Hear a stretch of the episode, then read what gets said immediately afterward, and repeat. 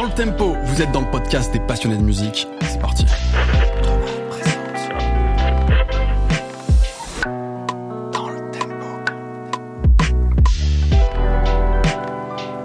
J'ai raté mon intro d'Az. Ouais. Je l'ai fait une deuxième C'est fois. très rare. Hein. C'est rare, non Euh, tu, tu, parce Ouais. qu'à chaque fois, tu vois que l'invité, c'est- les, les, quelques- les rares fois où je me plante sur l'intro, je me dis, penser que je suis nul. Non, mais, Mais, non, donc, non, tu, tu affirmes qu'effectivement, je rate rarement mon introduction. très rarement en plus. Enfin, l'invité peut pas penser ça parce qu'on est quand même à la 49e C'est de vrai. DLT. C'est Donc, vrai. euh, tu peux pas te tromper 49 fois. Tu peux tromper une fois 49. Tu, Ouais, Voilà. ok, ok. tu vois Tu sais qui on reçoit aujourd'hui, Daz? Eh bien, oui. Oui, je vrai le sais. Oui, je le sais. Ah bah présente-le nous. Et je m'en félicite. Nous recevons Césaire, le fondateur du Bonjour. label Roche Music. Comment tu vas? Ça va impeccable. Ouais. Ouais. Tranquille. Super. Merci beaucoup d'être avec nous, Césaire. Euh, tu sais, dans cette émission, euh, on reçoit beaucoup d'invités, on parle de plein de professions autour de la musique, on Mhm. reçoit des artistes aussi, tous- tous les domaines de la musique nous intéressent. Et toi, bah, tu as une expérience particulière, puisque comme le disait Daz, tu es boss d'un label. En parallèle, en plus, tu es artiste. Euh, tu réalises régulièrement des EP, des singles, etc. sur ton propre label. Ouais. C'est intéressant d'ailleurs, ça comme c'est pas mal comme plan. Tu vois, quand, pratique. quand t'es musicien, Ouais. tu crées ton propre label, tu sors tes propres trucs. Mais les plus grands, c'est ce qu'ils ont fait. C'est vrai en plus. Regarde Prince, il a fait exactement ça. T'es en train de dire que Césaire est un peu le prince français Eh ben, Non. pourquoi pas C'est euh, trop de pression, les gars. Mais pourquoi pas Pourquoi pas Bah, écoute, pourquoi pas En tout cas, oui, Césaire, euh, Roche Music, label lancé autour de 2011-2012. C'est ça. Euh, vous fêtez là depuis quelques mois vos 10 ans d'expérience. Euh, Ouais. avec euh, une jolie équipe d'artistes quand même qui, qui t'entoure, puisqu'on retrouve FKJ, Darius, Double, euh, et de nombreux autres qu'on évoquera Ouais, bien sûr. dans le cadre de l'émission. Ce qu'on avait envie de faire, c'était à la fois pour découvrir le, ce que c'est que de mener un label, qu'est-ce que c'est comme métier. Mhm. Euh, on s'est dit même qu'on allait globalement retracer un peu votre histoire sur ces 10 Ouais. ans, euh, revenir un peu sur les débuts, euh, quelles sont, tu vois, les, les exigences au début, euh, comment vous êtes lancé, etc. Ensuite, euh, bah, le développement, notamment aussi les aspects artistiques, euh, l'esthétique, la DA, etc. Mais également tout ce qui est business, euh, parce que Mhm. j'imagine qu'il faut s'entourer quand on souhaite euh, se professionnaliser avec un label. Puis enfin, comment perdurer, notamment en évoquant peut-être la période actuelle, qu'est-ce que vous envisagez pour l'avenir, Mhm. etc. Ça te convient, ça C'est un bon sommaire, j'adore. Parfait. Déjà 10 ans, euh, 10 ans d'existence, euh, c'est pas rien quand même. Hein. Mais c'est une belle aventure, tu dois être Ouais, fier, non Ouais, carrément, c'est vrai que quand, quand tu commences, euh, bah, euh, c'est vrai que les gens te disent euh, un label indépendant, quelle idée. euh, Ouais. Et de voir que ça fait 10 ans, bon, 11 ans, Ouais. on a un peu triché. bah, c'est c'est gratifiant. Et, euh, mais on voit que. Et c'est pas fini. Ouais. Et en fait, c'est la passion et, et, et on va essayer de tenir encore plus longtemps. Est-ce que ça te va quand on parle de label de surtout axé sur la musique électronique ou tu trouves ça trop euh, limitant comme définition? Ouais, c'est euh, c'est trop limitant. Je pense que musicalement, on est plus dans un un délire de groove. Donc le groove, pour moi, ça englobe pas mal de choses. Le R&B, Ouais. le hip-hop, la funk, euh, le disco aussi. Ouais. Euh, et l'électro, c'est un, pour nous, c'est un médium en fait qui euh, permet de catalyser toute cette musique et de la produire. Parce que nous, on utilise principalement euh, des ordinateurs. Ouais. Euh, mais euh, voilà, on, on, on rajoute peu à peu des, des instruments un peu plus euh, organiques. Donc euh, électronique, je sais pas, c'est un peu euh, galvaudé comme euh, expression, mais euh, on, on a un pied dedans, Ouais. mais on n'est pas que là-dedans. En fait, on est assez voilà euh, volatile. En vrai, euh, toutes les musiques sont électroniques en plus. C'est très réducteur. Aujourd'hui, C'est Ouais. vrai dans la façon de la produire, mais globalement, on arrive à peu près à s'accorder quand on parle de musique électronique. C'est une musique dont les sonorités proviennent directement des machines, avec des synthétiseurs, etc. Enfin, tu vois, on a Ouais, tous moi, une justement, idée. on m'a dit ça, on m'a dit ouais, Roche Music, musique électronique. Je dis bah non. Enfin, tu vois, c'est pas. Eh, c'est un, un vrai débat. En même temps, quand, quand tu Ah. prends du, du cartel, du Darius, du Zimmer, on est dans la musique électronique quand même, en l'occurrence. ouais, oui, plus euh, et encore Cartel, le Ouais, prochain Cartel, album ouais. va être très très très acoustique. Ok. Euh, là, j'aurais du mal à dire est-ce que Double est euh, C'est vrai que plus et euh, électronique en sachant qu'il utilise que des synthés, des boîtes à rythme. Mhm. Est-ce que la funk est électronique Mmh. Bah, l'électro-funk l'est, et c'est une des grandes inspirations quand même de Double, à mon sens. euh. Bah en fait l'électro-funk c'était quoi? C'était Grand Master Flash, c'était euh, On peut le voir comme ça, et effectivement. tout ça. C'est- Et après et par, euh, les groupes de funk aussi euh, de boogie. Afrika Bambata. Ouais, et euh, les, les groupes de boogie avec les mêmes instruments que Africa Bambata et et donc je sais pas ce qui fait peut-être qu'ils avaient des guitares, des basses, peut-être ils mélangent un peu plus les, les autres instruments. Mais je pense qu'aujourd'hui, on peut se dire qu'un instrument, euh, un synthétiseur, c'est, ça reste un, instrument. Ouais. Euh, bah, ouais, je pense que c'est les guitares, les basses, les pianos, mais les synthés, c'est peut-être ça qui fait le côté électronique, je sais pas. C'est, Plus, c'est c'est un, vrai. c'est un débat. euh, Je- on je- est ouvert, mais euh, Je pense que les drums jouent beaucoup aussi sur le type de drums que tu utilises, tu vois. ouais, je suis d'accord. Ouais. Ouais. Mais en fait, aujourd'hui, je trouve que ce qui est plus électronique, limite, c'est de faire sur son ordinateur. Donc tout ce qui est EDM, Ouais. ça est plus électronique qu'une boîte à rythme. Je trouve qu'aujourd'hui, la boîte à rythme, en fait, c'est devenu tellement un, C'est limite un un instrument. objet, c'est euh, devenu un instrument à part entière, parce qu'il y a une sonorité, il y a un truc. Et euh, je sais pas, je pense que c'est une histoire de période, de momentum euh, qui fait que on va donner tel nom à telle chose. Électronique, il y a un côté un peu futuriste aussi. Ouais. Voilà, question à, à creuser, je pense. Écoute, un jour on fera un DLT sur qu'est-ce que, la que la musique, électronique. électronique Une émission de je- 8 heures. Et je sais pas qui a c'est un sujet de philo aussi. Mais absolument. Hein, en vrai. C'est vrai. Puisque toutes les musiques sont électroniques désormais. Donc, euh, Bah, à partir du moment où c'est enregistré en numérique, on pourrait considérer ça, mais bon, enfin, c'est- pas l'idée que je m'en fais comme culturellement. Tu vois, il y a une histoire. En fait, il y a aussi un, un patrimoine de la musique électronique autour euh, de la house, de la techno, euh, de l'électro. Tu vois, avec des cultures spécifiques Oui, et mais qui partagent. la- Le club aussi a moi, une je suis, moi, je suis- importance. moi, je suis d'accord, mais alors si on reste sur si ta musique est intégralement produite par une machine et ou un ordinateur, elle est électronique, bah donc le hip-hop est une musique électronique. Non, mais justement, c'est pour ça que je te disais, je, je rajoutais quand même une couche culturelle à tout ça. Mmh. Tu vois, de, je pense qu'il y a des spécificités, des réseaux spécifiques. euh, bon, c'est un vrai débat qu'on aura Après, une a- fois. Mais, ouais, Mais vas-y. c'est juste que je pense qu'il y a des euh, un peu des, euh, des des mots fourre-tout, on va dire, Mhm. qui permettent d'exprimer euh, globalement une scène entière. Ouais. Je pense qu'électronique c'est quelque chose qui permet d'expliquer un peu. Par exemple, à mes parents, je fais l'électro, Mmh. cherchez pas.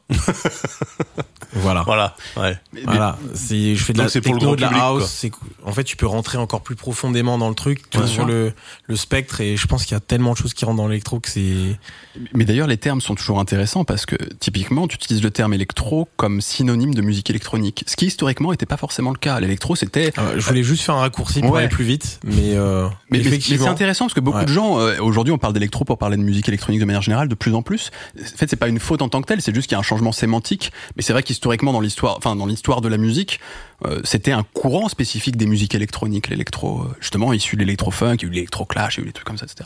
Puis il y a eu le krautrock aussi. Enfin, c'est le premier, mais qui vient du rock du coup. Ouais, c'est vrai. Et ça part de de, de ça et des musiques répétitives. euh, Mhm. euh, J'ai plus les noms en tête, mais dans le classique. Steve Reich, Steve Reich, voilà, c'est Ouais. ça.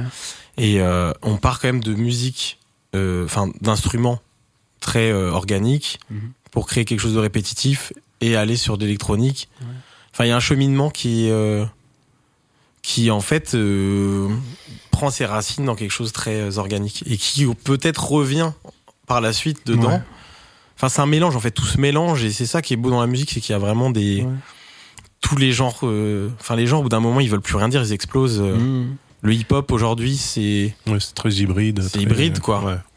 On pourrait même rajouter. Bon alors là, on démarre le podcast. On est encore dans l'introduction. Je sais pas, mais peu importe. La discussion intéressante. Euh, on pourrait même ajouter euh, dans tout ça la notion de dance music, par exemple, qui est beaucoup plus utilisée par les anglo-saxons. Par exemple, vous, j'ai l'impression que vous vous inscrivez dans la dance music. Alors, et la musique électronique aussi. Il peut y avoir de la dance music qui n'est pas musique électronique. Typiquement, le disco, on pourrait l'intégrer dans la dance music. Euh, et d'ailleurs, ça a énormément inspiré euh, la musique électronique Mhm. derrière. Euh, ça, par exemple, c'est un truc que vous pourriez revendiquer, la dance music? Le fait que c'est aussi de la musique faite pour danser ou en tout cas pour, euh, pour Bah, être écouté en la club. dance aussi, c'est vachement connoté euh, euh, Dr Alban. euh, Non, alors ça c'est l'eurodance pour moi, Ah, tu vois. Déjà, je fais une différence, Après, il y, a le, distinction. il y a le DM aussi, mais le DM, il y a aussi plein de trucs qui sont un peu dégueux. Ouais, Enfin, à mon goût, désolé. ouais. On citera pas de nom. Euh, voilà. Oh si, allez, non. Non, non, euh, je- mais il y a, enfin, des trucs que je- qui sont en festival qu'on peut pas écouter nous. euh, voilà. Euh, Ouais. Mais c'est pour ça que moi, j'ai défini euh, Roche par le groove. Ouais. Euh, ça nous correspond mieux et c'est plus un état d'esprit. En fait, la musique qu'on fait, euh, c'est dur de la nommer par le style, mais par l'état d'esprit et l'envie qu'on a, qu'on a derrière, c'est plus simple de dire le groove. Parce que je trouve que les styles c'est trop réducteur et euh, et puis typiquement dans le label on est on est tellement influencé par plein de choses que ce serait dur de nous mettre dans une case. Est-ce que derrière l'idée du groove, il y a en gros tout ce qui s'inspire ou qui dérive de la soul et du funk? Ça, ça tirait euh, C'est ça un peu derrière l'idée mais du je groove pense que c'est con, mais même dans la techno, tu peux trouver du groove. Ouais. En fait, le groove pour moi c'est plus euh, hum, dans la rythmique dans la rythmique, dans le placement des, des synthés, placement des, des basses, des, des hi-hats. Mhm. Euh, c'est plus ça. Et du coup, ça, tu le trouves dans, de partout. Ouais. Tu vois, dans le hip-hop, t'as J.D. là. Mhm. Euh, bah dans le disco, bon, c'est un truc qui est assez classique, mais tu le trouves dans chaque style. Dans la techno, je pourrais pas te citer parce que Ben, je suis pas assez. euh, C'est- étonnant parce que euh, là, là, on, se, on- on se lance vraiment dans des débats euh, quasi philosophiques, comme tu le disais. Mais souvent, ce qu'on dit, c'est que la notion de groove vient aussi est souvent liée au jeu humain, dans le sens où justement il n'y a pas le truc parfaitement carré, où Oui, on tombe exactement quantise. sur le temps, etc. Et que c'est le côté un peu plus claudiquant, un peu plus imprécis d'une certaine façon, mais quand même maîtrisé, qui permet de, de, Mm. de créer justement ce balancement spécifique qui, que serait le groove. Si- tu vois, Donc JD, il est complètement dedans du coup. Absolument. Lui, il faisait en sorte justement d'être à contre-temps. euh. Et, et ce qui ne, alors qu'en fait il y a plein de types de techno, hein, mais ce qui, euh, ce que t'assimiles pas forcément à la techno où tu te dis, ok, il y a le kick qui tombe sur le temps, la snare pareil, etc. Tu vois, c'est très droit entre guillemets comme Mhm. musique, ce qui va pas forcément avec le groove en théorie. Mais euh, en même temps, peut-être que si on a une basse, tu vois, un peu dans, un peu d'ensemble Bah, le dessus. disco. Neil Rogers, c'était c'est très groovy quoi. Ah, c'est Euh, certain. Ouais, euh, funkadelic, très groovy. Ouais, Parliament, tout ça. Parliament, mais du coup Parliament c'était peut-être moins carré que la disco, mais euh, mais les deux sont ont un groove particulier et ça c'est intéressant. En tout cas, c'est intéressant comment chacun on se réapproprie un peu les termes. Parfois, Ouais. on peut se mettre d'accord Bah, le groove, etc. en fait, euh, rappelez-vous même qu'à un moment donné, c'était une euh, catégorie dans les victoires de la musique quand ils Ouais. savaient pas quoi Ah foutre. Ouais. C'est vrai. Catégorie Ouais, musique. R&B, rap, Ouais, etc. voilà, ils mettaient tout là-dedans. Groove Ouais, musique, euh, vas-y, ça bouge, ça swing. C'était les prémices de musique urbaine. Ouais, c'était ça. C'était musique urbaine avant la musique urbaine. ouais. Musique groove, musique du monde. Bon, après cette, euh, cette introduction Oui, euh, très droite au but, philosophique, mais oui. particulièrement intéressante. Euh, J'ai quand même pas fait un petit point rapidement sur toi, sur ton profil. euh, rappeler que donc tu es originaire de Vouvray, près de Tours. Alors ouais, j'étais au, j'étais au collège de Vouvray. Ok, Donc, mais je viens de la d'un petit bled à côté quoi, en Touraine. ok. Voilà. Euh, tu débarques à Paris, euh, passionné de sport, mais tu t'intéresses aussi beaucoup à la musique. Euh, Avant de monter euh, Roche, comme je le disais, vers 2011-2012, euh, des expériences précédentes avec deux labels que tu as tenté de lancer, c'est ça, dans un premier Ouais. temps? Donc au tout début, moi j'étais vraiment dans le sport, le basket, euh, ligament croisé, tu connais. Tu connais. Voilà. Euh, et j'ai, pendant cette période de convalescence, j'ai pensé un peu à mon futur et je me suis euh, plus en plus impliqué dans la musique. Parce que j'avais déjà un blog au lycée, en fait, qui s'appelait Ok. Boule à Facette, qui m'avait permis de faire des événements à Paris. Et j'ai vu un peu cette culture club que, qui n'existait pas chez moi. C'était pas la même. Moi, la culture club, c'était saxo euh, sur de l'électro. C'était un autre délire. Et là, j'ai découvert vraiment un, monde euh, à part, à part entière. Et euh, donc avec ces gens de ce blog, j'ai monté un premier label. On était euh, huit dessus. Donc autant dire que c'était dur de faire valoir un peu son son avis là-dedans. Et mais c'était une super expérience. Qu'on a fait nos premières releases. On était au, ly- au, au lycée, enfin fin du lycée quoi. Donc super intéressant. Et puis je me suis vu vivre de ça en fait. À ce moment-là, je me visualisais euh, travailler dans cet- cet environnement. Mhm. Donc ensuite, je suis arrivé à Paris.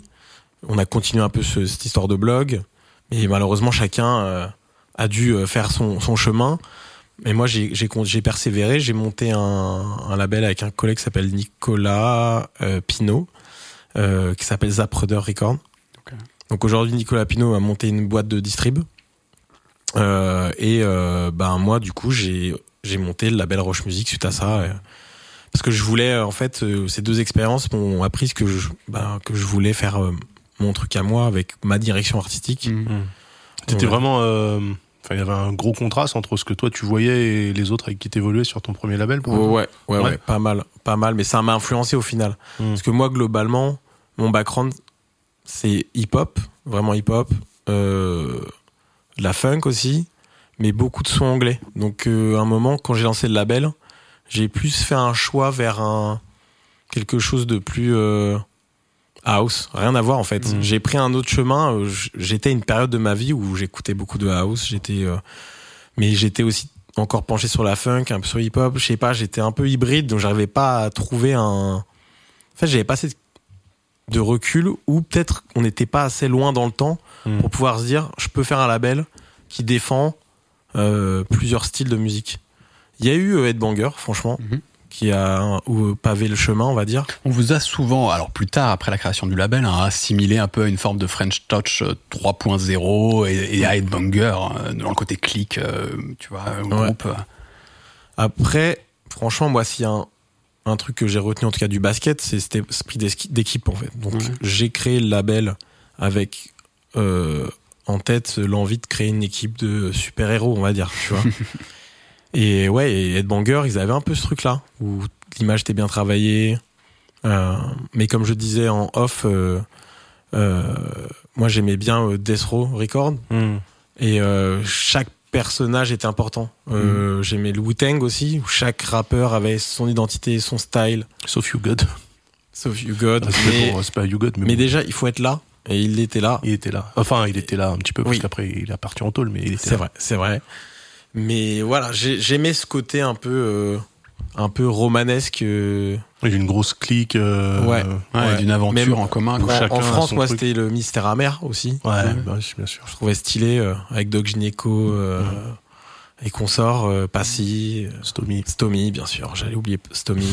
enfin, j'aimais ces, ces identités-là, euh, le 113, ouais. enfin, j'aimais ce Mhm. truc, ce ce sort de crew. Mais alors attention Et- parce que les groupes que tu cites, donc c'était des groupes avec plusieurs têtes à l'intérieur, Mm. mais c'était aussi des groupes qui s'entouraient d'autres euh, d'autres groupes, tu vois. Quand on parle du ministère amer, c'était le secteur A ouais. avec Arsenic, avec euh, Ahmed Mm. Day, etc. Euh, pareil pour euh, le 113, c'était la Mm. Machakin Free. Euh, toi, t'as aussi cette approche-là sur euh, sur Roche, c'est-à-dire avoir en plus des gens qui sont directement avec vous, euh, d'autres euh, avec lesquels il y a des euh, des accointances, des Donc, tu parles des artistes, du coup? Ouais.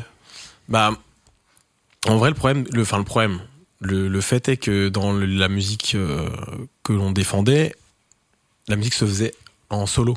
Mhm. Donc, il n'y avait pas de chanteur, pas de rappeur. Mhm. Donc c'était un- une autre façon de faire. Et puis nous, on est, on est arrivé avec un, un délire, c'est un ordi euh, et on fait nos prods tout seul sur l'ordi en fait. Et ça Mhm. sort de là et c'est vendu en fait. Donc euh, il y avait un truc un peu de Ouais, solitaire de en fait, solitude, plus ouais. Et en fait, je suis arrivé dans, dans ce milieu et tous les producteurs étaient seuls. Donc moi, j'ai eu l'idée de ramener tout le monde.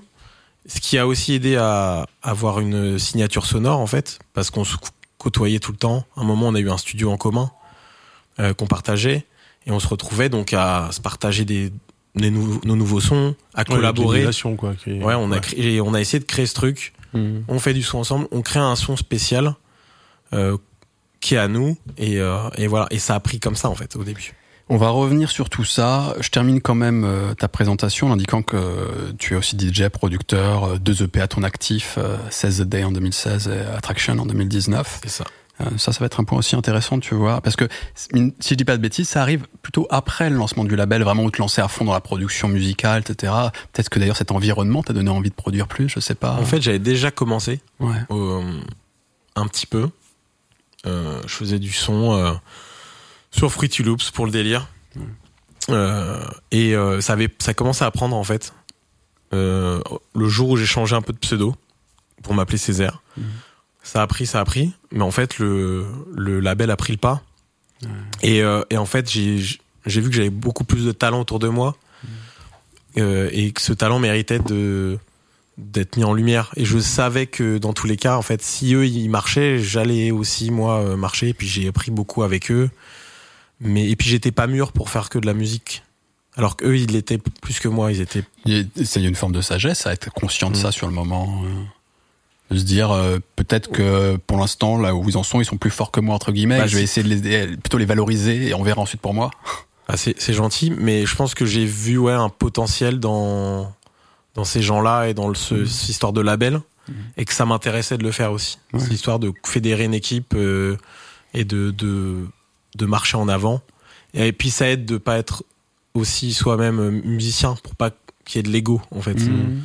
donc je me suis pris à ce jeu-là complètement et, euh, et j'ai accepté ce rôle avec grand plaisir en fait Écoute, replongeons-nous justement autour de 2012, 2011, 2012 avec cette première partie sur bah, comment on monte un label. Euh, ma question euh, est très simple, c'est euh, tu t'entoures assez vite de gens.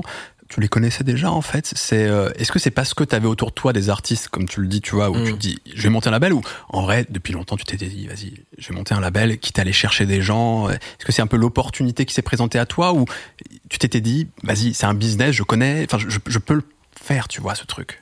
En fait, quand j'avais euh, le premier label, déjà, je me disais que je vais faire ça. J'en ai monté un deuxième et on voulait sortir le premier projet de cartel. Ok. Mais en, en, en même temps, en fait, il y avait des artistes que je côtoyais un petit peu. Je les voyais sur des labels, je voyais faire des trucs et et c'est à ce moment-là j'ai enfin j'ai été opportuniste euh, et puis je me suis dit si tu fais pas ça tu vas t'en mordre les doigts tout le temps en fait c'est vraiment je le tu vois je te le dis c'est vraiment euh, je savais que c'était le truc à faire C'était une évidence. Ouais. Ouais, c'était si je le faisais pas, je savais que j'allais, je sais pas, je savais que ça allait pas, j'allais pas aller où je voulais aller en fait. Et le réseau était déterminant? C'est le fait de, de côtoyer ces gens qui voilà tu t'es dit c'est l'évidence? Non, en fait, euh, enfin déterminant pour le créer. Ouais. Euh, non, j'étais déterminé à le créer quoi qu'il arrive. ok. Mais en fait, à- au fur et à mesure, en fait, j'avais, j'étais avec Cartel, on avait cette envie de de vivre un peu cette vie d'artiste. Parce, euh, parce voilà. qu'il vient de Tours aussi Il Cartel. vient de Tours, ouais. On, on avait ce problème à Tours, il y a rien. Qu'est-ce qu'on fait? Montons quelque chose ensemble. Donc on l'a fait sous une première forme et sous la deuxième forme avec Roche, avec Roche Music, mais sans me dire j'ai des j'ai du réseau et quoi. Je me disais juste il y a moyen. Et puis euh, bah, je vais proposer autour de moi en fait parce que je savais que j'avais des talents autour de moi, mais rien n'était cuit en fait. C'était c'était à, à travailler. 2012, euh, votre première release sur, label, sur le label, si je dis pas de bêtises, donc c'est cette, le P Riviera de Cartel. Ouais, c'est ça. Euh, dès le début, ça, il y a une forme d'audience. Euh, Est-ce qu'il y a des morceaux qui sortent du lot sur cette EP qui connaissent, euh, tu vois, il y a un public qui s'y retrouve et est-ce qu'on peut d'ailleurs écouter éventuellement des extraits euh, Ouais, bien sûr. Bah pour moi c'est Pantera. ouais. Et c'est vrai que ce morceau, il a eu une, petite cote, un moment où il jouait dans des soirées euh, qui étaient organisées par un collectif qui s'appelait Pain, Surprise, Ouais. qui avait des soirées un peu happening, euh, un peu folles. Mhm. Et euh, il jouait souvent ce morceau, et ouais, c'est vrai que ça a pris, euh, Très vite. ça a Et pris vite. ouais. Et comment vous avez fait en sorte que ça puisse être diffusé dans des clubs, que des gens, tu vois, que la découvrent enfin, ça sort pas de nulle part. Enfin, tu vois, il faut, faut que les gens qui Mm. passent de la musique en club, ils savent que ça existe, qu'ils se disent j'ai envie de le passer. Ça... Moi, j'ai vraiment utilisé ce réseau de, enfin, une mailing list que j'ai eu Ok, avec plein de blogs que j'avais récupérés de l'époque des blogs. Et donc j'avais un réseau et j'envoyais des, des mails, des mails, des mails, des mails, Ouais. des mails. Euh, j'ai fabriqué des vinyles, j'ai envoyé des vinyles. Euh, je faisais les cartons, tac. euh. Ça veut dire que t'as investi un peu de fric là-dedans au début? Bah pas beaucoup parce que j'étais assez vif. Ouais. Parce que j'ai mis 1500 euros pour monter la boîte. Et et au final, on a réussi à faire. Bah les vinyles, ça m'a coûté presque la totalité du truc. Mhm. Le clip, on a fait un clip pour Pantera. Euh, j'ai réussi à négocier qu'on paye que si on récupérait l'argent. Donc c'était un genre de, de deal avant l'heure. Je, je connais rien moi en- à l'époque en tout ce qui est contrat. Ouais. J'ai réussi à dealer ça, donc euh, avec une avocate en face de moi et parce que je voulais pas trop lâcher d'argent, on n'avait pas de thunes. T'es passé par un distributeur français euh, qui pouvait faire les Distributeur vinyles français, Ouais. ouais, c'est ça, euh, qui on bosse toujours encore. C'est Big Wax Big Wax, Greg, euh. On les a reçus. voilà, Greg euh, qui nous a gravé depuis le début, qui nous distribuait aussi euh, en, en streaming. Mhm. Donc ça, en fait, le- système aussi en, en termes de production de la musique, ça nous coûte rien parce que c'est sur l'ordi de l'artiste. Ouais. Euh, ce qu'il faut payer, c'est juste euh, ben, des vinyles, un clip, et le reste, c'est marketing, tu le fais toi-même. Euh, la distrib, ben, en fait, euh, ça coûte rien, ils se prennent un cut, Mhm. et au final, voilà. Mais on, on arrive, comme, comme je dis souvent, on arrive à un moment charnière où euh, ben, Internet est en train de existe déjà, mais il est en train de changer. Ouais. Euh, L'industrie du disque elle est en crise. Mais moi, à cette époque, je vois tout de suite que bah, c'est Internet le futur. Mhm. Puis avec et je- en voyant ça, enfin j'ai un background de de- de- d'internet depuis que je suis petit où j'ai une vision d'internet qui est euh, vraiment globale quoi. Parce qu'il faut se replonger dans l'époque. Alors, les plateformes de streaming existaient déjà, hein, mais c'est vrai qu'on prend souvent la date. On dit souvent que c'est en 2015 que vraiment le streaming ça pète auprès du grand public, que vraiment il commençait à avoir un gros mouvement. Avant 2015, il y a des gens qui utilisent le streaming, Ah ouais, mais euh, je suis abonné depuis depuis 2012 à Spotify. Ouais. ouais. ouais, je crois, je crois, si je dis pas de bêtises, euh, le tout premier à se lancer c'est Deezer, mais quasiment la même année c'est Spotify. Je crois qu'on doit être en 2008, un truc comme ça. C'est vrai qu'il y a une période, un moment où c'est ça switch, ça Ouais. switch euh, où euh, ça devient important quoi. Parce Ouais. qu'à un moment il y a une période encore un peu où les gens ils achètent des MP3 euh, Ouais. sur iTunes et ils vont pas trop streamer. Même moi j'étais pas trop streaming, je téléchargeais encore. Mais t'étais quand même numérique, c'est- c'est-à-dire que tu voyais pas le délire de on va mettre nos CD euh, dans des rayons à la Fnac, euh, Non non non. tu vois, Non. chez les disquaires. euh. En fait moi j'avais une vision dès le début euh, 100% internet en fait. Hmm. J'ai fait des vinyles pour Cartel parce que je me dis il faut faire un objet Ouais. et qu'on a envie d'exister dans le monde des vivants, on va dire. Mais dans ma tête, c'est Internet, ça va être ça. Enfin, j'ai un, un label 100% Internet. Et puis il y a cette- je voulais cette liberté de bah, de mouvoir, de faire mes trucs et de pouvoir redistribuer euh, facilement euh, globalement en fait. Mais pas m'emmerder avec, euh, désolé de dire ça, mais avec du physique. Ouais. et d'en avoir euh, 300 sur les bras et parce qu'avant cette période c'était vraiment la problématique. Ils étaient obligés de presser euh, 1000 2000 euh, CD vinyle. Ils en vendaient la moitié. Ils avaient un stock ils perdaient énormément d'argent quoi Hmm. enfin pour des labels indépendants en tout cas c'était le le, le, le- le sujet On s'écoute un, un extrait de, de Pantera de Cartel parce que comme tu le dis c'est un peu le premier tube entre guillemets de- du label, on peut Ouais. dire comme ça? c'est clairement Ok. Et ben c'est parti et je précise juste euh, Spotify lancement 2006, 2006 même, pas Ouais. 2008 2006. Ouais. Allez, Cartel, Pantera.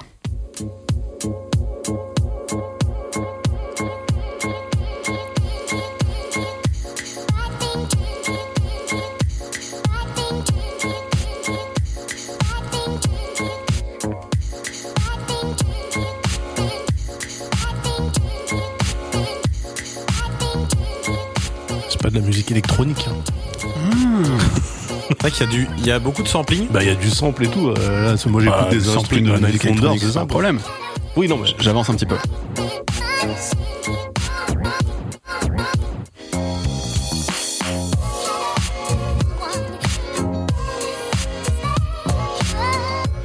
Toi, c'est pas de la musique électronique bah ou alors j'écoute de la musique électronique et je savais pas, tu vois. Bah, peut-être. Non mais en vrai ça ça, ça groove comme des instrus. euh, ouais, mais la musique électronique peut groover. Je- euh, les drums, tu vois, par exemple, je les trouve relativement musique les drums électronique. ouais en fait c'est ça c'est que c'est un truc très euh, un peu hip hop house mais avec ouais, des drums très très sèches quoi Ouais. Mhm. mais à ba- base de samples quoi Mm. Euh, et à la à l'époque vraiment l'influence qu'on a commencé un peu c'était ben, le hip hop mais aussi euh, la French touch Ouais. Parce que s'il y a un truc qu'on a inventé en France c'était ça et je me disais mais il faut qu'on on, per- on perpétue euh, cette euh, cette euh, cette chose quoi Ouais. 2012, donc là, euh, cette, cette EP de, de Cartel Riviera qui est important pour vous. Et, euh, et déjà, si je dis pas de bêtises, cette année, FKJ pas, vous rejoint euh, assez vite. parce que Mm. il y, a- il y a, y a l'EP Time for a Chance en 2013. time for a change yeah. For a Change, pardon. Euh, en, en 2013. Ouais. Et alors 2012, j'ai pas réussi à trouver, mais j'avais vu un truc, un- une espèce de P qui s'appellerait The Twins, mais introuvable euh, aujourd'hui. premier EP de, de FKJ mais qui est en qu'on a mis en gratuit sur SoundCloud Ok. C'était le. On faisait ça euh, aussi pour développer, pour préparer les artistes à, à émerger. Ok. Mais FKJ, de- le, je crois le deuxième EP de Roche, c'est Hot Stepa. Ok. Et euh, FKJ faisait partie de ce duo à l'époque. Hmm. Voilà. C'est des, c'est, et euh, ces gars-là, c'est deux amis que, que j'ai rencontrés au, au collège de Vouvray. voilà. Il n'y a pas que de l'alcool à Vouvray. Et Donc là là on est en 2012. Il y a ils viennent de se lancer, hein, et déjà, trois ils ont- artistes dans le truc et tout le monde vient de Tours en fait ou de la région Tours, C'est ça. de Touraine quoi. ouais, ouais. Et, euh, et par la suite, il y a le prochain, c'est Darius. Ouais. Et Darius, euh, ben, je l'ai rencontré il y a peut-être 5 ans à Noël dans les rues désertes de Tours. il y a trois couillons, quatre, on était quatre couillons à marcher dans les rues, puis on avait froid, on s'est réchauffé en buvant une petite bière dans un bar, on a fait connaissance, mais je le connaissais ni d'Eve ni d'Adam. hein. Et il m'a envoyé son MySpace, je lui ai envoyé son, mon MySpace, et on a cliqué comme ça. Parce que sa musique, déjà, je trouvais qu'il y avait un truc euh, très, euh, très touchant, en fait, dans sa musique. Et, euh, Et voilà, on l'a pas signé tout de suite, euh, Darius, mais il était là. Bon, un an après, il y a quand même Mais un EP, marrant de euh, voir. un single, non En 2013 Non, une Non, non, euh, Ah ouais on signe en 2014 Ah ouais avec Cherokee, J'ai cru voir. qui est son, euh, qui est son, duo à l'époque. Et on, on le signe, je me rappelle, on va jouer à Marseille avec Cartel et Cherokee euh, sur une, place euh, fameuse. Bon, ma mémoire est grillée, les gars. Ça, c'est trop de soirées. Euh, et euh, euh, place, je sais plus qui. Bon. Et on, on- on propose au groupe Cherokee de nous rejoindre. Ouais. Sachant que je connais du coup Darius depuis 6 ans, que j'ai rencontré à Tours, mais il voit ce qu'on fait du coup parce qu'on suit sur MySpace, enfin on suivait, MySpace n'existe plus, on- après on suit sur Facebook, il voit ce qu'on fait et euh, ben en fait il fait un peu la même musique que nous au fait, tu vois c'est bizarre mais euh, Est-ce que c'est la vibe euh, Tourangène, c'est ça? Tourangène. Tourangelle. Tourangelle, pardon. Tourangelle. Tourangeau, Tourangelle, très bien. tu, ouais. Ah, pardon, je choqué du monde. et euh, ouais non je sais pas si c'est la vibe, je pense que c'était une histoire de génération. On a été bercé à Mojo, Lady, euh, Mm. euh, des Daft, euh, tu vois, euh, Superman Lover. Ouais. Euh, on a un peu le même background musical. Et, euh, et ça, ça match quoi. Justement, dans, dans toute cette vibe, c'est-à-dire donc on a, on a Darius, euh, Timmer Double, c'est 2014, si je dis pas de bêtises. C'est ça. Ouais. Euh, on va avoir ensuite en 2016 Crayon. Euh, on peut pas s'arrêter sur chaque aventure individuelle, Ouais, ouais. etc. Mais est-ce que parmi tous ces artistes et euh, dans cette timeline, disons 2012-2016, il y a des moments importants, des jalons, des morceaux de musique en particulier qui, dans l'histoire de Roche, ont été importants, marquants? Euh, bah en fait, à ce- cette période-là, presque chaque ce EP qu'on Ouais. envoie, parce qu'on envoie que des EP, il est important Ah parce que c'est une nouvelle, une nouvelle recrue, donc une nouvelle personne dans l'équipe. Et donc c'est une nouvelle personne que je vais intégrer au groupe. Et ça prend aussi vis-à-vis des auditeurs, euh, Ouais, quasiment ouais, chaque bah, EP. En fait, ce qui est bien, c'est que au début, bah, il y a Cartel qui arrive, puis FKJ, et on commence à être suivi par euh, par des groupes en anglais, genre Bondax, Disclosure, qui, qui regardent un peu ce qu'on fait, qui repostent. Il y a même euh, un projet avec un anglais, du coup. Bah, bah, suite à ça, les Anglais commencent à regarder, qui s'appelle Karma Kid, Karma Kid, ouais. euh, qui sort un EP. Euh, Il y a Diplo qui nous reposte euh, sur Twitter et tout. Donc il se passe des choses à chaque projet. Et, euh, et à chaque projet, le public écoute un artiste et il va écouter l'autre en fait parce qu'il Mhm. se dit chaque release, ok, la barre monte, il y a un nouvel artiste, il y a un nouveau truc à découvrir. Et euh, Du coup, euh, comment vous, au niveau de la sonorité, c'est vraiment parce qu'il y avait une communauté d'intérêt, parce que finalement il n'y a pas de directive réelle? De la part du label de dire faut que ton son il sonne plutôt comme ça ou plutôt comme ci ou ouais, vois. pas du tout. parce que t'as pas euh, enfin chacun est maître et compositeur de son propre truc donc Alors, euh, alors qu'on se dit qu'en théorie, un label, il doit avoir une identité Une couleur, aussi, ouais, une couleur, effectivement. Bah, en fait, nous, notre couleur, elle est dans l'état d'esprit. C'est Mhm. un truc impalpable, en fait. Et en fait, le, le, le délire aussi à l'époque, c'est qu'on fait les soirées ensemble. Parce que je fais des soirées que j'organise pour euh, aussi aider les artistes à, à évoluer dans le label et à avoir cet esprit d'équipe. Euh, on va en studio ensemble, on se partage la musique, on parle beaucoup.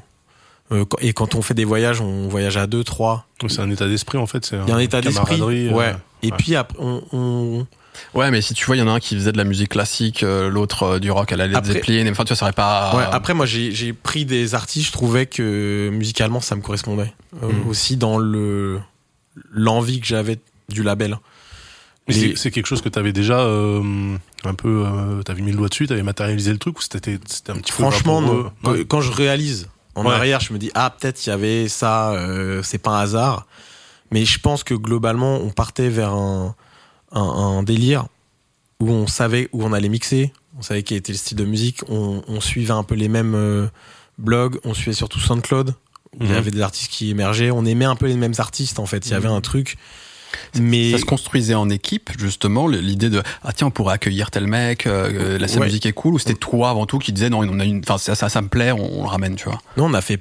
Bah, en fait, il y avait des rendez-vous qu'on faisait euh, souvent, mais euh, j'ai quand même pris les rênes de tout ce qui est partie events, euh, gérer le label, etc. Et après, chaque artiste est devenu assez indépendant avec son management, etc. Parce que c'était important aussi de, de déléguer ce côté management. Parce que moi, au début, j'ai managé FKJ et Cartel. C'était assez chronophage en fait, parce que je faisais plein de trucs euh, et je pouvais pas tout gérer. Oui, parce qu'un patron de label, c'est pas censé être le manager Non. individuel des artistes, quoi. Mais à l'époque, c'est tellement un truc de de de jeunes euh, loulous que Hmm. pff, tu fais tout. Tu vois, Ouais. t'as pas d'état euh, l'état d'esprit de l'entreprise. T'es dans un truc plus euh, de communautaire, euh, d'entraide. Donc t'as envie d'aider les autres à réussir. Il y a un truc, euh, on va ensemble euh, au, Mais, au euh, front et euh, À quel moment justement tu te dis waouh il faut pour le management aussi bien pour le développement des artistes que pour ta propre santé à toi il faut que tu délègues tu vois? C'est quelque chose qui est euh, conscient ça aussi ou euh, euh, à quel moment tu fais la bascule en disant je peux pas continuer comme ça en fait? Bah, c'est les artistes qui te disent euh, bah là t'as pas répondu au mail. Ouais ok Là, tu fais effectivement, j'ai plus le temps. Ouais, des fois, t'as besoin que quelqu'un te le. Moi, c'est surtout mon cas. J'ai besoin qu'on me dise des fois, euh, Ouais. on arrête, parce que je lâche pas le morceau et je suis Ouais. assez con de, de pas le faire. et euh, un moment et après, ouais. et ce que j'ai fait du coup à l'époque, c'est que mon cousin bossait dans le management avec euh, quelqu'un qui s'appelle Guillaume Héritier, qui est le manager de Sofiane Pamar aujourd'hui. Mhm. Et donc, euh, ils sont mis à manager FKJ, Cartel et moi.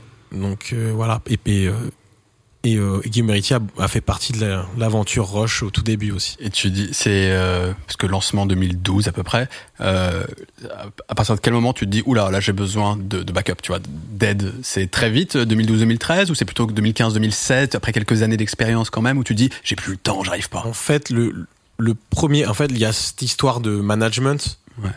Mais le, le revers de la médaille du management, c'est que tu les mets dans un management, ils vont dire, ah, le label, il est pas assez fort. Hmm.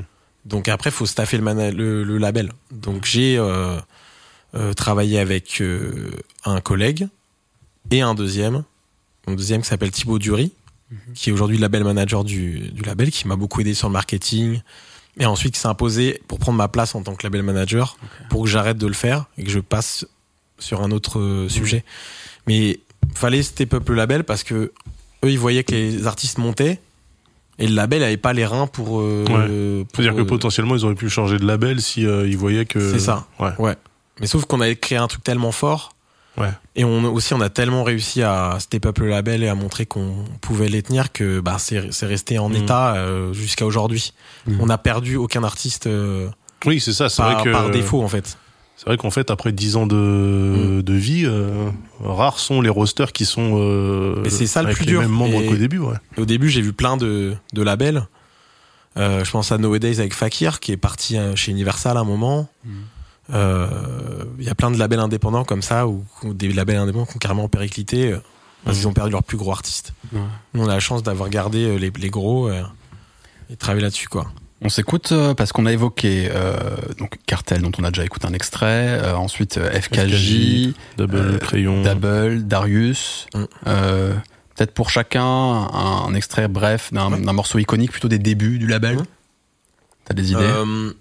Bah alors pour bah le Cherokee donc avec Darius et et Dorian qui s'appelle Don't Matter Allez, ça sort en, en quelle année tu te rappelles? 2014 je dirais. Ouais, ah, 2013 même. Ok. Oh putain. Oh, c'est vieux. Un petit extrait Don't Matter, Cherokee et Dariana Everett, c'est ça? Ouais.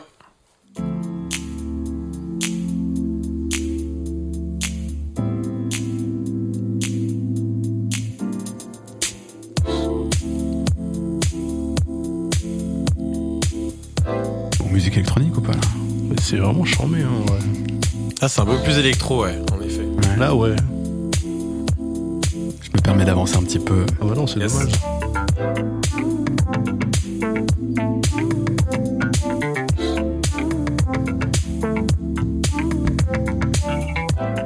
Mais en fait, j'avance un peu parce que on a beau avoir euh, Oui, on va se faire le on- label On a avec quand même nous, le label avec même nous. si vous nous donnez des recétations, euh, YouTube, ils peuvent nous embêter, euh, tu vois. Ah ouais. Mais j'ai eu le même problème quand j'ai fait une boiler room j'ai joué un son du label et ils me l'ont euh, switché quoi. C'est terrible, ça vous appartient. et C'est moi qui joue morceau de mon label je me fais euh, C'est cancel. Quoi ce bordel ok, donc ça, c'était euh, Cherokee, donc euh, euh, groupe de Darius. C'est ça. Duo. Ouais. Et on a évoqué également bah, FKJ, Timmer, Double. ouais, FKJ, Double. c'est quoi un peu son premier gros carton? Ah, il y a Lying Together Ouais. En fait, ça, c'est assez ouf parce que je me rappelle, il le sort sur SoundCloud. Ouais.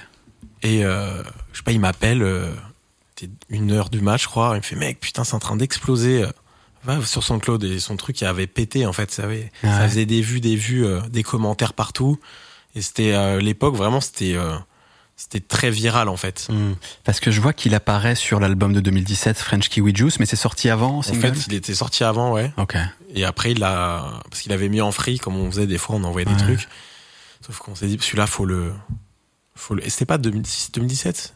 Pour l'album French Kiwi Juice, Ouais, euh, parce que oui. Spotify dit après. Après, oui, Spotify. ouais, attention à lui. Euh, ouais, ouais, c'est ça. Mais, ça. mais ça sort quelques années avant en single. Ouais. Et gros carton pour FKJ. Ouais, ouais.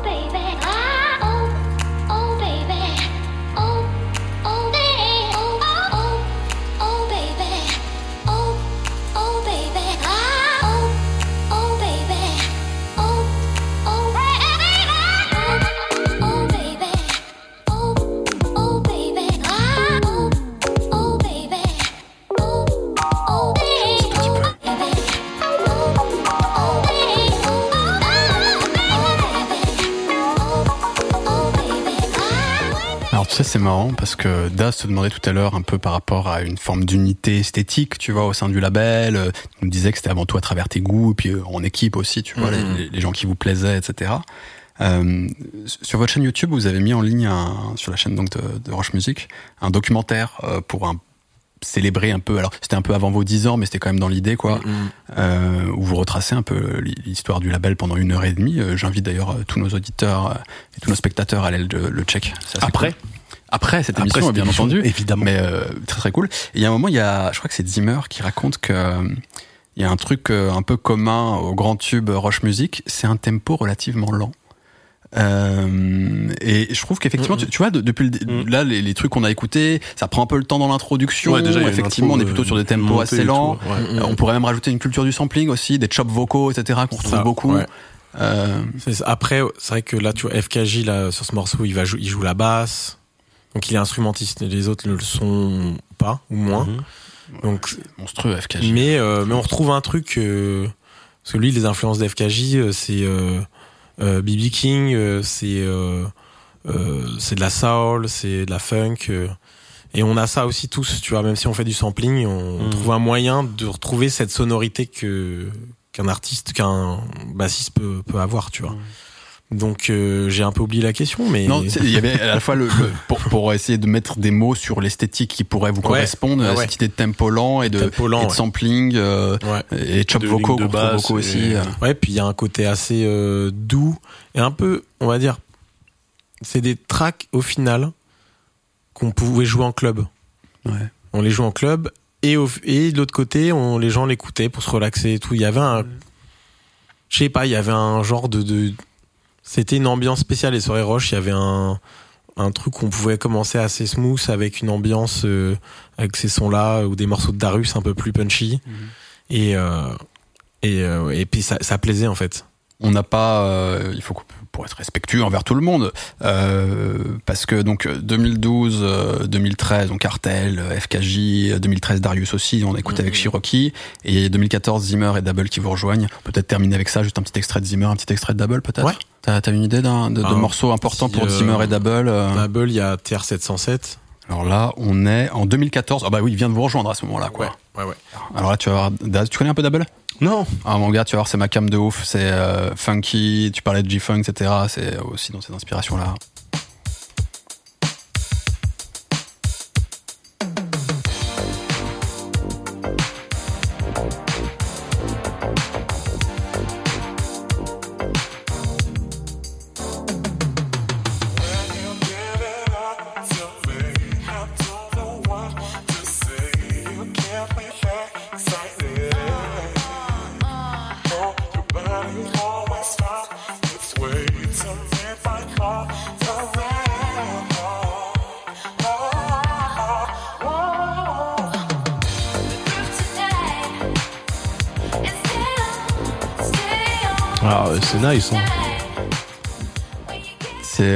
Question bête. T'arrives encore à écouter ces morceaux qui ont été énormément diffusés, que vous avez dû passer 3 milliards de fois en club, etc. Euh, franchement, euh, ouais, ouais, ouais. C'est pas en club. Après, il y a le, le double, je le joue parce qu'il sonne euh, déjà fort. Ouais. Et encore, c'est marrant, je réécoute tout là un peu, je trouve que ça sonne, ça sonne vieillot en fait. Ouais. Pas vieillot, mais ça, ça a vieilli. Ouais. Euh, mais euh, Ça a 8 ans, hein, je le dis. mais quand tu te rends compte Note de, de, la rédaction. du niveau que les gars ont pris depuis, en fait, Ouais. euh, c'est assez impressionnant. Mais c'est assez cool d'avoir pu commencer à faire un début de carrière en commençant euh, avec un, du matos euh, de piètre qualité. Donc euh, voilà, je pense qu'on a, on est, on est arrivé dans une niche et c'est ça qui nous a aidé à réussir. Mais le, le- les idées sont, sont juste euh, géniales, quoi. Musicalement, c'est trop bien. Après, c'est produit euh, comme, comme un mec euh, qui commence la musique. Ouais, ça, sonne, euh, ça sonne oui. vachement bien, hein, Mais- franchement. non mais c'est surtout, parce que là on en parle comme si c'était normal, mais t'es quand même en train de nous dire qu'en en 2012 première release et qu'en fait dès la première année il y a des tubes entre guillemets, tu vois. Alors à votre échelle, hein, c'est pas tube euh, énergie, euh, Mais- machin aux États-Unis partout, mais chaque premier EP c'est une réussite quasiment. C'est Ouais. hallucinant, c'est pas normal. Ouais. Normalement ça marche pas comme ça à la c'est base. cette histoire de, de niche qui fait que euh, il y a un engouement dès le début. euh, et c'est en fait, j'ai choisi aussi d'aller dans cette niche parce que ça fait un moment que j'observe un peu les trucs et c'est de là où tu pars en fait. Hmm. Même dans les euh, les soirées qu'on faisait. En fait, on a on a juste pris le les gens qui voulaient de nous en fait hein, euh, au niveau où on était. Et quand tu commences bas, en fait, tu peux que monter. Et on n'a pas choisi à se caler sur euh, telle scène ou telle scène. On a Mhm. vraiment choisi de prendre une petite niche sur SoundCloud, trouver des producteurs qui nous correspondaient, d'essayer de, de communiquer avec ces gens-là, voir les gens qui aimaient la chose et de faire monter à partir d'un groupe en fait de gens. Donc on a on a été très sensible à, à notre environnement en fait. On a fait attention à ça et c'est ce qui fait que aussi ça a pris, tu vois. Parce que je pense que même si euh, on va dire il y a, enfin c'est des tubes, c'est c'est clair. Musicalement, des pros de l'industrie, bah ils auraient, ils étaient pas si excités que ça. Mhm. Mais c'est au bout de 2014-2015 qu'ils ont commencé à venir. Hmm. Il y a par exemple il y a Patrick Moxley, Moxley qui est venu me voir, le patron de Sony, Ok. ATV, qui, que j'ai rencontré, qui m'a parlé, qui m'a fait le plus grand, les plus grosses louanges du label. C'était assez assez ouf.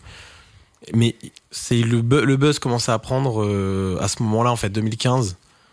Et enfin il y avait un truc, c'est dur à expliquer, mais euh, Mais si toi t'avais démarché ce gars-là en 2012, en fait, il t'aurait pas donné l'heure, tu vois. Je pense que ouais, et c'est en, en travaillant, en développant cette base là qu'on a réussi à, à- à monter en fait. Du coup, je pose une question. Peut-être que c'est un- une partie qu'on abordera après, mais euh, là, donc, tu signes des artistes.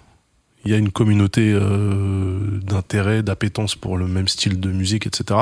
Et euh, tu les développes. Mais du coup, qu'est-ce qui se passe si l'artiste, au bout de 8 ans, 9 ans, au bout de 10 ans maintenant pour le label, tu te rends compte qu'il part dans une direction où il dit ouais, moi en fait j'ai envie de faire autre chose. Mhm. Est-ce que tu l'accompagnes toujours et du coup ça reste Roche Musique ou est-ce que du coup bah non, là t'es plus en phase avec euh, l'identité du truc et tu vois? Comment comment tu peux gérer les C'est c'est arrivé une fois, ouais euh, mais bizarrement, aujourd'hui, même si chacun a aujourd'hui un style qui est vraiment distinct et qu'il y a plus de son roche, je trouve, on a quand même, enfin, je sais pas, il y a un attachement, je sais pas, qui fait que il reste un truc qui Il y a un truc même dans leur musique qui est euh, le nouvel album de Cartel, il est vraiment génial. Il a trouvé son style à lui. Darius, il a son style. euh, mais je sais pas, je pense que le fait d'avoir été si longtemps ensemble et d'avoir été si longtemps catalogués ensemble fait qu'on va, il y en a pas un qui va partir dans la drum and bass ou euh, dans la trappe. Tu vois, même Crayon aujourd'hui, il produit pour beaucoup de rappeurs.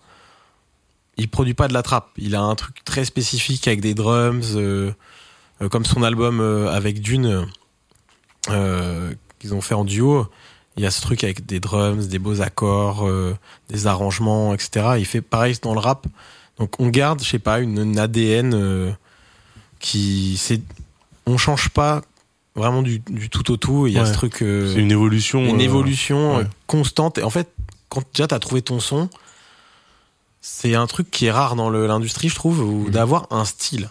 Mm. Parce que souvent les gens font, ils vont faire un style, mais avoir son style à soi, c'est le plus dur. Et je pense que c'est ce qui nous anime un peu d'être euh, unique, euh, différent, et euh, voilà, d'avoir notre sonorité à nous, chaque artiste. Et du Mhm. coup, bah, on s'est un peu décroché du label. Au début, on cherchait, on avait notre truc, on donnait des tips, on produisait avec les mêmes instruments, les mêmes trucs. Mais du coup, il y avait, enfin, il y avait, euh, c'est ça. Je, je vais essayer de voir s'il y avait cette volonté qui était même matérialisée. Genre limite, on fait des réunions entre nous pour Ouais, dire, ouais. c'est quoi Ouais. notre son, qu'est-ce qu'on fait, tu vois? Ouais. Ouais, d'accord. On allait au bureau, j'ai des photos encore, on est en groupe, euh, tout le monde est là, on, on parle un peu de...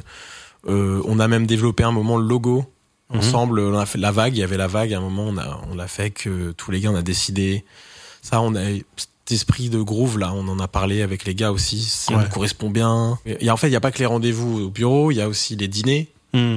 il y a les soirées. C'est le temps passé Et en ensemble. fait, on parle, on parle. on- Et quand on prend le train, on va en date. On prend l'avion pour aller au Mexique. Euh, on se retrouve à 3-4. Mm. Et, euh, et puis surtout, quand on, on passe des étapes, quand il y a des, des soirées où on est invité par. euh, je sais pas, on fait un event euh, invité par euh, quelqu'un qu'on admire. et On va dire, Ah, là, on y est, les gars. Mm. Et on parle et on dit, on va, on va aller là, la prochaine étape, on va faire ça. Enfin, on se monte le cerveau, quoi, en fait. Ouais. J'ai euh, pour, bientôt finir cette première partie un peu sur les débuts entre guillemets. euh, question bête pour recoller un peu aux aspects business aussi. Euh, ils sont signés comment les artistes Ça se passe comment dans un label? C'est-à-dire qu'ils s'engagent à fournir un EP, un album? Est-ce que c'est sur du long terme? Il y, a, il y a une fin au contrat? Il y a... Parce que on sait que ça peut se passer comme ça. Parfois, tu signes pour euh, tant de release, Mm. par exemple. Puis une fois que tu as fait fournir entre guillemets tes Ouais. albums, tu vas où tu veux derrière, si tu veux partir. Par exemple. bah, je vais pas te mentir, premier, premier contrat était caduque, quoi, clairement. J'y connaissais rien, donc j'ai pris euh, des contrats euh, que j'ai trouvés. Voilà, par des gens qui étaient dans les labels, machin. J'ai essayé de faire euh, ce que je pouvais. Mais après, on, on, on a rencontré un avocat qui nous a aidés. Stéphane Cherki, si tu nous entends, merci. Parce qu'il nous a beaucoup aidé à faire, faire des contrats vraiment euh, gratuitement et tout, à nous, à nous accompagner. Et euh, ça a été un peu plus sérieux. Après, nous, notre euh, philosophie, c'est pas d'enchaîner quelqu'un. C'est-à-dire, là, s'ils veulent partir, ils partent. Ouais. Tu vois, même s'il a écrit trois albums, pff, en fait, pour nous, l'important, c'est que Donc il y a quand même un lien contractuel sur un engagement de release, mais on le fait plus, ça. ouais. Au début, on, quand on, on le faisait, et puis les artistes, ça leur, ça leur va pas. En fait, nous, on veut vraiment travailler dans une bonne intelligence. Et c'est un, un peu dangereux pour nous parce que on se back up pas. Mais avec les artistes originaux du label, on est en- si tu veux partir, tu pars, en fait. Et le, le truc, on, on, on casse. On n'a pas envie de rentrer en conflit avec les gens. Mm. On n'a pas que ça à faire, en fait, de, de, de causer du tort aux gens. Il y a des gros labels qui, c'est leur business, ils signent, ils signent, ils signent. Et après, euh, ben, si l'artiste est pas content, ah bah non, là tu me dois ça. Nous on veut Voir pas ils ça. musellent l'artiste même les gros labels ils peuvent dire bah tu sors plus rien en fait t'as Ouais. pas ouais. Ouais, Prince c'est le bon exemple de- d'un mec qui a qui a souffert de ça, qui a dû carrément s'appeler Love Symbol. euh, Ouais, changer de c'est nom complètement Tu vois, mais nous vraiment c'est pas ça l'objectif. C'est, euh, je pense les artistes ils, ils se sentent libres, ils se sentent heureux, tu vois. Et euh, c'est la mentalité depuis le début. Il faut qu'on s'écoute un extrait de Zimmer parce qu'on l'a mentionné. Il y avait un Ouais, morceau que tu avais en tête de Zimmer. Sanctify Me, c'était le premier euh, single euh, qu'il a fait chez nous, ouais. Allez, et c'était, on est en 2014. Magnifique, c'est parti. Zimmer et KLP. Je ne connais pas KLP. Quel LP Je... Non mais écoute, c'est Avec KLP. on a trouvé plein de chanteuses de partout. Très bien. c'est très cool. C'est parti. Something in the water, vanilla skies. Something I order, I ought to try. Yeah.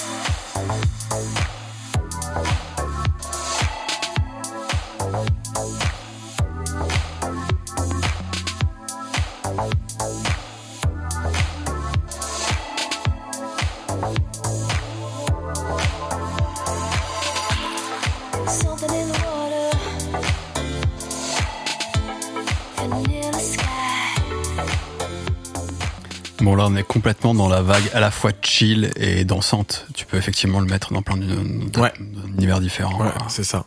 Ouais. Euh, J'ai une question euh, qui va peut-être te paraître bizarre. mais euh, on est qu'à un moment où tu constitues une équipe. Mm. Alors il y a les affinités qui comptent bien entendu, euh, mais il y a aussi, euh, bah, à la fois pour la réussite du label, euh, pour votre image, etc. euh, il faut constituer une image qui, enfin une, équipe qui soit à votre image. Mais est-ce qu'on se dit aussi, par exemple, bah là on n'a pas de filles, faudrait peut-être en prendre une. Euh, est-ce qu'on se dit, vas-y, je veux un peu de diversité dans mon équipe aussi. Est-ce que c'est des questions qu'on peut se poser ça quand, quand on gère un label? Ouais, clairement. Mais moi, la question que je me posais d'abord, c'était peu de la survie, on va dire. Tu vois, Mm. on était dans cet état d'esprit de survie. euh, De... Et en fait, euh, bah, j'allais pas prendre une fille pour prendre une fille. Parce qu'en fait, j'ai vraiment, pendant longtemps, j'ai- on a eu une fille qui s'appelle Chloé Martini, qui a fait un super EP chez nous. Euh, elle, était, elle était polonaise, donc elle était loin de chez nous. Et en fait, des filles, des femmes qui produisent dans notre style à cette époque, il n'y en avait pas. Donc, on n'allait pas la créer, c'était pas notre style de prendre quelqu'un, de lui produire. Aujourd'hui, on a trouvé une, une artiste coréenne qui s'appelle Didiane. Donc, on est euh, super content d'accueillir une fille euh, euh, musicienne. Mais c'est dur quand, quand t'es une petite boîte de, d'avoir une politique de, de positivité, Inclusivité, d'inclusivité. ouais. C'est, c'est pas possible. Euh, aujourd'hui, on fait plus, on, on fait plus gaffe, quoi, clairement. Mais dans le staff, par contre, c'est différent. Ouais. Euh, dans le staff, il y a une mixité, il n'y a pas de problème, quoi. Mais ouais, dans le label, ça a été un truc, ça a été un sujet. euh, mais le problème, c'est que je trouve pas de Mm. productrice. euh, moi, j'ai toujours fait aussi un peu à l'instinct, donc euh, les gens ils, ils m'apparaissent un peu euh, comme par magie, on va dire, euh, dans mon parcours. Euh, voilà, Didiane, elle est apparue, euh, tu vois. J'ai sauté sur l'occasion. Euh, Clé Martini aussi. Euh, mais c'est très dur quand t'as un label et que t'as un style à défendre, en fait. dans cette même lignée un peu de constituer une équipe, est-ce que euh, il y a eu le fantasme au début de Roche de se dire, euh, ok, il y a les copains, mais euh, si on arrive à toper là, à faire rentrer sur le label un gros artiste, vas-y, je vais essayer d'en contacter quelques-uns. T'as tenté de faire ça? Je sais pas, en fait, il y avait un truc euh, où on a, on avait ce qu'on voulait un petit peu. T'as pas cherché à connecter des gens, à connecter avec des gens qui étaient déjà gros en te disant, ah, on peut peut-être les attirer sur le Non, mais label. j'ai- on a toujours connecté avec des plein de- d'artistes. Hein, euh, Tu vois, Kai Tranada, euh, on, on croisait souvent euh, Kavinsky, on fait des soirées avec eux. Après, en fait, ces gars-là, faut les trouver au début, en fait. tu vois, donc les gros, en fait, nous, on est un petit label, on développe des projets. On n'arrive pas à prendre des gros, à faire, euh, voilà, on met les billets sur la table et puis on, on, on défend l'artiste. Nous, c'était vraiment, on prend des artistes qu'on découvre, on les fait monter. Donc là, maintenant, les labels se disent, tiens, comment je fais pour euh, signer euh, Darius ou Dabel euh Mm. Bah, en fait, il fallait les, les faire monter, quoi. Mais Il n'y a pas de notion de débaucher. euh, non. Mais aujourd'hui, peut-être. À l'époque, Mm. c'était dur. C'était dur parce que on n'avait pas les, les reins assez solides financièrement parlant pour, pour faire ça. C'était quoi justement le parce que donc tu on a bien compris que c'était un petit label indépendant etc. Est-ce que tu avais toujours la vision Est-ce que parce que là après 10 ans tu peux te retourner et dire ok on a fait comme ça on a fait comme ça et t'as Mm. as une histoire qui est, qui est cohérente pour le mais à l'époque quand t'étais euh, la tête dans le guidon en fait c'était quoi tes tu, tu, tu voyais à quoi? Tu voyais à 3 mois 6 mois un an euh? Bah, au, ouais, au tout début, euh, est-ce que même tu te posais la question déjà de dire où on sera demain? En fait on sait pas vas-y on fait les trucs on verra bien après, codement, je me dis, on va au max. ouais on va au, au max, on essaye de, de franchir des étapes. euh, C'est vrai que tu vois pas très loin. Et je pense qu'à un moment, j'ai eu un petit coup de, de, de mou parce que on, on avait un peu coché toutes les cases Mm. qu'on voulait. il y avait un genre de plafond quoi Ouais, puis je me disais, euh, c'est quoi la suite, quoi? Parce que je trouvais qu'on avait déjà fait pas mal de trucs. Et après, tu- retrouves juste le, le plaisir de le faire et, euh, et de développer d'autres artistes. Mais quand tu vois qu'un FKJ, il a fait Coachella, il a fait le tour du monde. ouais Après, c'est quoi l'objectif après, quoi? euh, Et même les, les artistes eux-mêmes, euh, peut-être ils arrivent aussi après avoir fait Coachella et le tour du monde, ils viennent te voir en disant bon. euh, Le prochain album, c'est dans Bah, 10 ans. En fait, du coup, après, tu, quand t'arrives à ce niveau de réussite, je pense, tu penses plus à te faire plaisir, cherche moins à, à plaire aux autres. Non, mais ce qui est, ce qui est surprenant, c'est que euh, on sait que la musique c'est un monde de squales, tu vois, et euh, c'est quand même fou de se dire que t'as des pépites et qu'il y a personne qui a essayé de te, de te mettre une disquette pour les récupérer ou tu vois. Ah si, si. Ah. Ah, si, si, t'inquiète pas. Ah, d'accord. Il y a eu des histoires euh, avec des managers, avec des Ouais. labels. Euh, Ah voilà, ils ont quand même essayé de, Bien sûr. de vous niquer. Voilà, bien ça, sûr. bah, ça me rassure. Je me disais c'est incroyable cette histoire. Ok. Bien sûr. Mais je sais pas, on était tellement dans un mode. euh, c'est ça ou rien que Mhm. je sais pas, ça, ça, ça s'est passé quoi. Mais Et si, et si une major est arrivée en disant euh, moi je rachète le label en fait, je l'intègre. euh, Peut-être que ça vous a été proposé d'ailleurs. ouais, ouais, mais pff, franchement, c'est pas trop dans ma philosophie de. Ouais. Mais, mais ça vous a été proposé Ouais. Ouais, ouais. Mais je sais pas, je. Pour l'instant, non. hmm. On verra plus tard, mais pour l'instant, l'histoire est trop belle pour. euh, en fait, j'aimais cette, cette euh, euh, liberté, Euh, aussi cette envie de développer une histoire, en fait, développer une histoire avec le staff, avec les artistes. Non mais tu vois comme euh, tu t'évoquais Defro par exemple Ouais. euh, en début d'émission. Euh, Defro c'était un label qui était géré euh, en propre, Mhm. mais qui était euh, sous Interscope. Ouais, bien en- sûr, bien sûr. Tu vois. Donc est-ce que ça sera un truc qui serait envisageable, le même genre de fonctionnement, c'est-à-dire on vous laisse la liberté euh, créative, vous faites ce Mhm. que vous voulez, mais vous appuyez quand même sur une Ouais. grosse machine pour la distrib. Oui, bien euh, sûr. Ouais, ouais, je pense que c'est un truc euh, qui peut qui peut arriver. Surtout qu'on a, je veux pas dire on a fait le tour, Mhm. mais en 10 ans on a sorti beaucoup de projets, des albums. Si on veut passer un peu l'étape supérieure, euh, ouais, il faut s'appuyer sur euh, un gros. Et puis nous, en tant qu'entité de label, on n'a pas envie de devenir un gros. On veut Mhm. pas devenir un Universal, on veut pas devenir Ouais. un Sony. Et donc on a besoin de s'appuyer d'une entité. Mais aujourd'hui, il y a plein, il y a plein d'autres euh, euh, choix que de prendre un, Mhm. un gros label. Il y a aussi les distributeurs qui sont très forts. Ouais. Euh, donc oui, c'est un truc que on en a discuté cet après-midi par exemple, tu vois, pour voir le futur comme on le voyait. Et, et voilà, c'est en, en réflexion. On va voir ce qu'on peut faire. Avant de se lancer dans le futur, passons à la deuxième partie. Le futur sera un peu la troisième partie, tu vois. Ok. Euh, sur, euh, bah, euh, on a bien compris qu'il y avait déjà un succès, mais j'ai l'impression qu'il y a quand même un basculement. Alors moi, je, je l'avais visualisé autour de 2017. Toi, peut-être, tu pensais plus à 2015 tout à l'heure, j'ai l'impression. Mais j'ai l'impression que 2017, 2018, 2019, il y a des vrais trucs qui se passent euh, vraiment fat. Ouais. Et je dis une Ouais. bêtise ou euh, Ouais, ouais, si, si, c'est là où on- il y a un retour. euh, parce qu'il y a les albums, Ouais. les albums. En fait, c'est non, c'est juste avant le Covid, en fait, que ça commence à, à revenir bien. Euh, il y a des beaux projets. Mais il y a eu un moment de creux, en fait, aussi. Comment t'expliques ce moment de creux et pourquoi ça se relance d'un coup Est-ce que c'est juste la musique en elle-même, tu vois, à un moment elle rencontre son public, ou est-ce qu'il y a d'autres facteurs D'un moment, les gens, on a, ils t'ont trop vu, tu vois. Il faut, te- il faut se cacher, quoi. Faut, faut se faire oublier.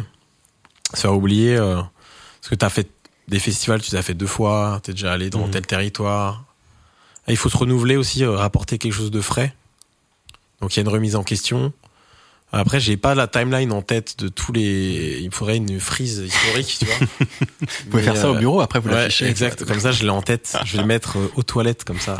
sûr de pas oublier. Mais euh, ouais, il y a un creux et creux de la vague, normal. C'est normal. Et après, il faut se réinventer. Que vous subissez, y compris économiquement, le creux de la vague? Euh, ouais, ouais, parce qu'il y a des, euh, des erreurs de jeunesse qui font que bah, j'ai monté la boîte euh, comme un comme un mec qui n'a pas de formation, quoi. Ouais. Donc euh, j'ai fait des erreurs de comptabilité. Mhm. J'ai aussi eu un, un collègue qui nous a fait faux bon. Je m'étendrai pas, mais euh, mais ça fait un peu mal. Euh, Ah donc vous avez réussi à perdre des gens alors parce que depuis le départ on disait Mais les des artistes sont restés. pas les artistes, mais un des Mais collègues. là ouais. c'est les collègues. Bah, Mais vaut ils- mieux ça, tu vois, finalement. Ça dépend, il peut y avoir des gens euh, dans le staff essentiels. Hein, Ah, vaut mieux, vaut mieux un collègue qui se barre Ouais. qu'un artiste. Ouais, mais il s'est barré parce que euh, il a il a causé du tort à la boîte. Donc Ah oui, ça, d'accord. ça nous a coûté cher cette histoire. Donc euh, voilà, c'est une accumulation de Mhm. petites choses qui font que bam la boîte elle commence à à baisser.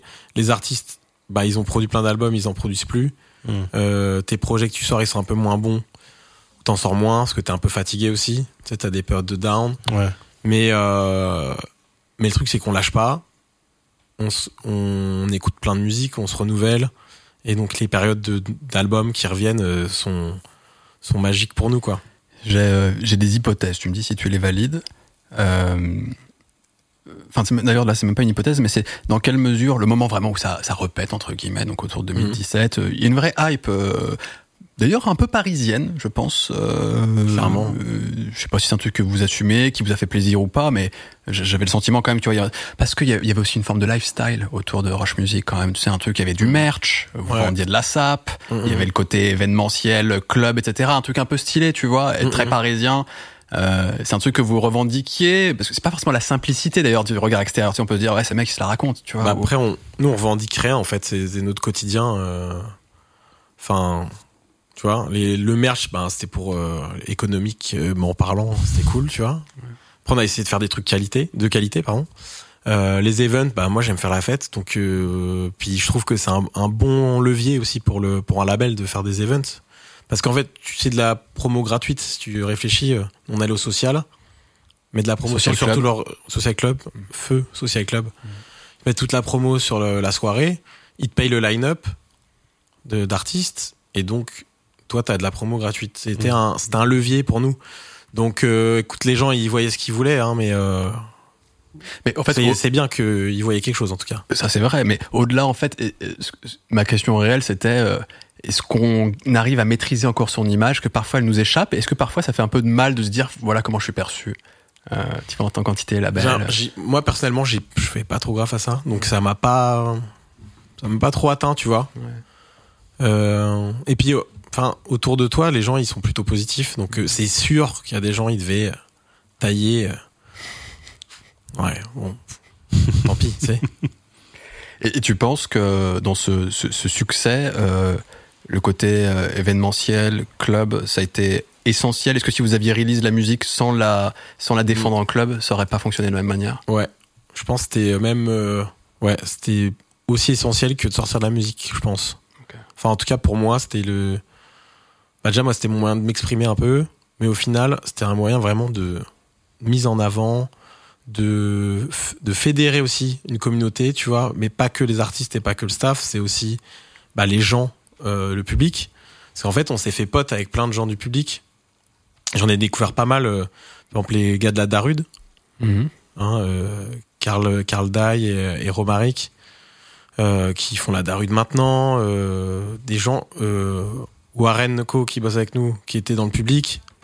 Euh, tu vois, on recrute des gens aussi dans, dans le public, euh, euh, des gens qui viennent nous voir, on se fait pote avec des gens, où ils nous ouvrent des portes sur d'autres choses. Ça, en fait, ça crée une communauté. On connaît des, des mecs qui font de la cuisine, des, des restaurateurs, donc on va manger chez eux maintenant. Tu vois, enfin, y a, on a tout un réseau grâce aux soirées. C'est ultra important. Si t'enlèves ça, t'enlèves un moyen de te connecter physiquement avec les gens. Mhm. Et je- pour moi, c'était le plus important de, de, voilà. Genre, on aurait pu rester dans notre petit monde à faire des sons, les envoyer sur Internet, mais de les voir les gens en vrai, de créer des events, des moments de rencontre, c'est le mieux, quoi. Parce que au-delà de- du fait d'être accueilli dans des clubs, il y a aussi le fait d'organiser ses propres événements. C'est un truc que vous avez beaucoup fait. Ouais. Euh, c'est un métier, ça spécifique. Euh, Qui s'en chargeait C'était toi ou vous avez recruté quelqu'un qui vraiment parce que l'événementiel c'est un métier. Ouais, mais on en a fait quelques-uns. On n'a pas fait tant que ça des, des trucs nous-mêmes euh, de A à Z. Parce que faut, ouais, faut un chargé de prod, faut, faut du monde. Mais euh, tu vois, par exemple là, ça c'est un truc qu'on veut accentuer là actuellement, relancer en tout cas, parce que avec toute la période qu'on a vécue de Covid, on fait moins d'events, on, est moins en communion avec les gens. Et là, on veut relancer ça, ces moments-là où, je sais pas, on va faire une collab euh, de fringues, on invite des gens, euh, on fait la fête, euh, ou bien on, là, on veut lancer une bouteille de vin. Donc, aux, aux couleurs de roche, tu vois, mais on, on fait dégustation, on met de la musique, enfin. Mais lifestyle, comme tu disais tout à l'heure, Oui. c'est lifestyle et c'est notre mode de vie. Pourquoi le cacher euh, Ça c'est une vraie question. gens. Je sais pas ce que t'en penses Daz, mais euh, parce que vendre du lifestyle, euh, je comprends. Tu vois quand tu dis c'est notre mode de vie, et en même temps on sait que c'est un outil marketing de ouf aussi utilisé par toutes les marques. Franchement. Euh, et Mm. qui est pas forcément d'ailleurs ancré dans le réel en fait. Et voir qui peut un peu saouler tu vois quand on te balance du lifestyle tu dis vas-y c'est bon tu vois arrête de Mm. nous faire croire. T'es là pour t'es une, entreprise tu veux faire tu vois de l'argent. Arrête à de nous quelle marque tu du penses, par exemple? Allons-y, allez. de quoi? C'est le moment dénonce. À quelle marque tu penses? Je pense exemple, que les, mar- illustrer. les marques de sport euh, Lacoste Nike Adidas te vendent du lifestyle à tout le temps tout le temps tout le temps. Ah ouais? Ouais. De ouf. Ouais, moi je trouvais pas. Je trouvais qu'ils Ah ouais? vendaient de la performance surtout, mais. euh, ah C'est pas vrai que que sur les événements de marque un peu, euh, ouais, il y a des trucs, euh, ouais. Mais là, on est, on parle d'un d'un label indépendant. Euh, on n'est pas une multinationale. Euh, on, on, on passe nos vacances ensemble. On tourne ensemble. Donc il y a quand même du, du Oui, c'est pas concret. du quoi. fake. euh, Ouais, il y a du concret et voilà, quand on, on vend du merch, c'est le staff qui vend. Enfin, c'est, il y a rien de calculé. Ouais, Enfin, vous montez pas quoi. Ouais, ouais. Hmm. Mais pour moi, ça, c'est juste. euh, c'est ce qu'il faut faire, en tout cas. Si euh, quelqu'un monte un label, mais intègre ça à un peu ton environnement. euh, Enfin, dans mon style en tout cas, c'est ça. Ouais, ça, marche aussi parce que vous avez cette taille-là. Peut-être qu'effectivement, comme le disait Salman, c'était un gros truc Mais- qu'essayer de faire ça. Bah, T'y un crois pas un peu après l'authenticité. Ah, tu mais après, la, la preuve, c'est que ben, toutes les grosses marques, elles essayent de créer ça. Hmm. Parce que c'est euh, c'est un truc, les gens, ils se réfèrent à ça aussi. Tu vois, tu de. ils- En fait, ils essayent de capter un certain public, quoi, une certaine euh, strate de gens. Regarde Adidas quand ils veulent, ou Nike d'ailleurs quand ils veulent s'adresser au rap, tu vois. Euh, Ouais, mais je Eh le ben, ils sont pas. obligés de répondre au code. Donc, prendre des gens de.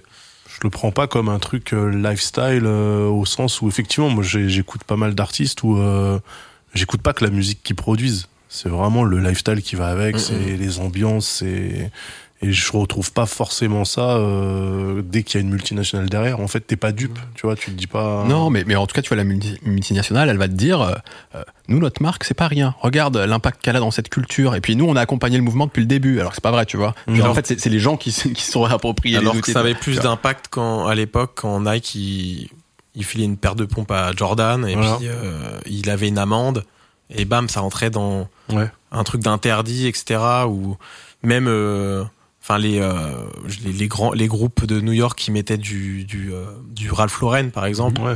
pour euh, à- essayer d'appartenir à un, un, lifestyle. Les low life. final, voilà, les low life, et ils ont re- en fait, ils ont créé un style à part entière. Et bah bien sûr, la, Ralph Lauren a sauté sur l'occasion, bien sûr, mais Après coup, quand même, hein. il aura Oui, fallu du temps. Ils ont souvent mis bien. du temps. On le voit avec Ouais. Lacoste aussi. C'est souvent. Bah là, Lacoste, Au début, euh, ça y est, Lacoste. Cette Ah oui, année, mis. cette année, ils ont validé Arsenic, Ah ouais. alors qu'ils ont eu de la pub gratuite. et ils ont part, un, un peu des, des problématiques avec moi, la squale et Oui, il y a euh, eu ça aussi. avec euh, Remo Elvis et la Ouais. Squale. C'est-à-dire que Lacoste, ils ont, choisi. ils ont littéralement Arsenic qui leur fait de la retape gratuite dans tous les quartiers de France. Ils les refusent en disant nous, on n'a pas cette image-là. Ouais. Et le jour où ils se tournent au rap, ils prennent deux gars qui ont des, qui ont des casseroles. J'ai rigolé, j'ai rigolé. pas de chance. Mais ils ont essayé, tu vois. Mais euh, Ouais.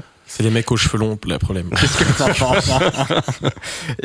que Pareil, dans cette continuité là, un peu euh, merch, euh, enfin lifestyle et le, le merch, je le lis un peu à ça parce que donc très vite vous avez eu l'idée de faire de la sable, de le proposer sur un shop. Il y a même eu des grosses collabs. euh, Il y a eu du Bombers avec Shot, tu vois, euh, grosse marque. Il y a eu même chez, la collab avec Uniqlo en 2019. Ouais. tu veux dire Scott? Alors je crois qu'on dit Ah, Shot. c'est shot, ouais. Ah ouais? J'ai appris Ouais. ça en faisant la collab, je ne savais pas. Ok.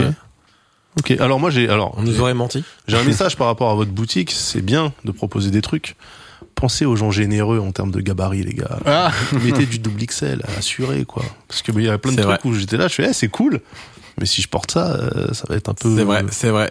C'est vrai, on y pensera, mais euh, Faites un effort. Des hommes de, ta prestance, euh, ton gabarit, on n'a pas des masses. Donc, Non, euh, mais tu t'en vois. fais pas beaucoup. Mais Ouais. juste, euh, juste ce qu'il faut.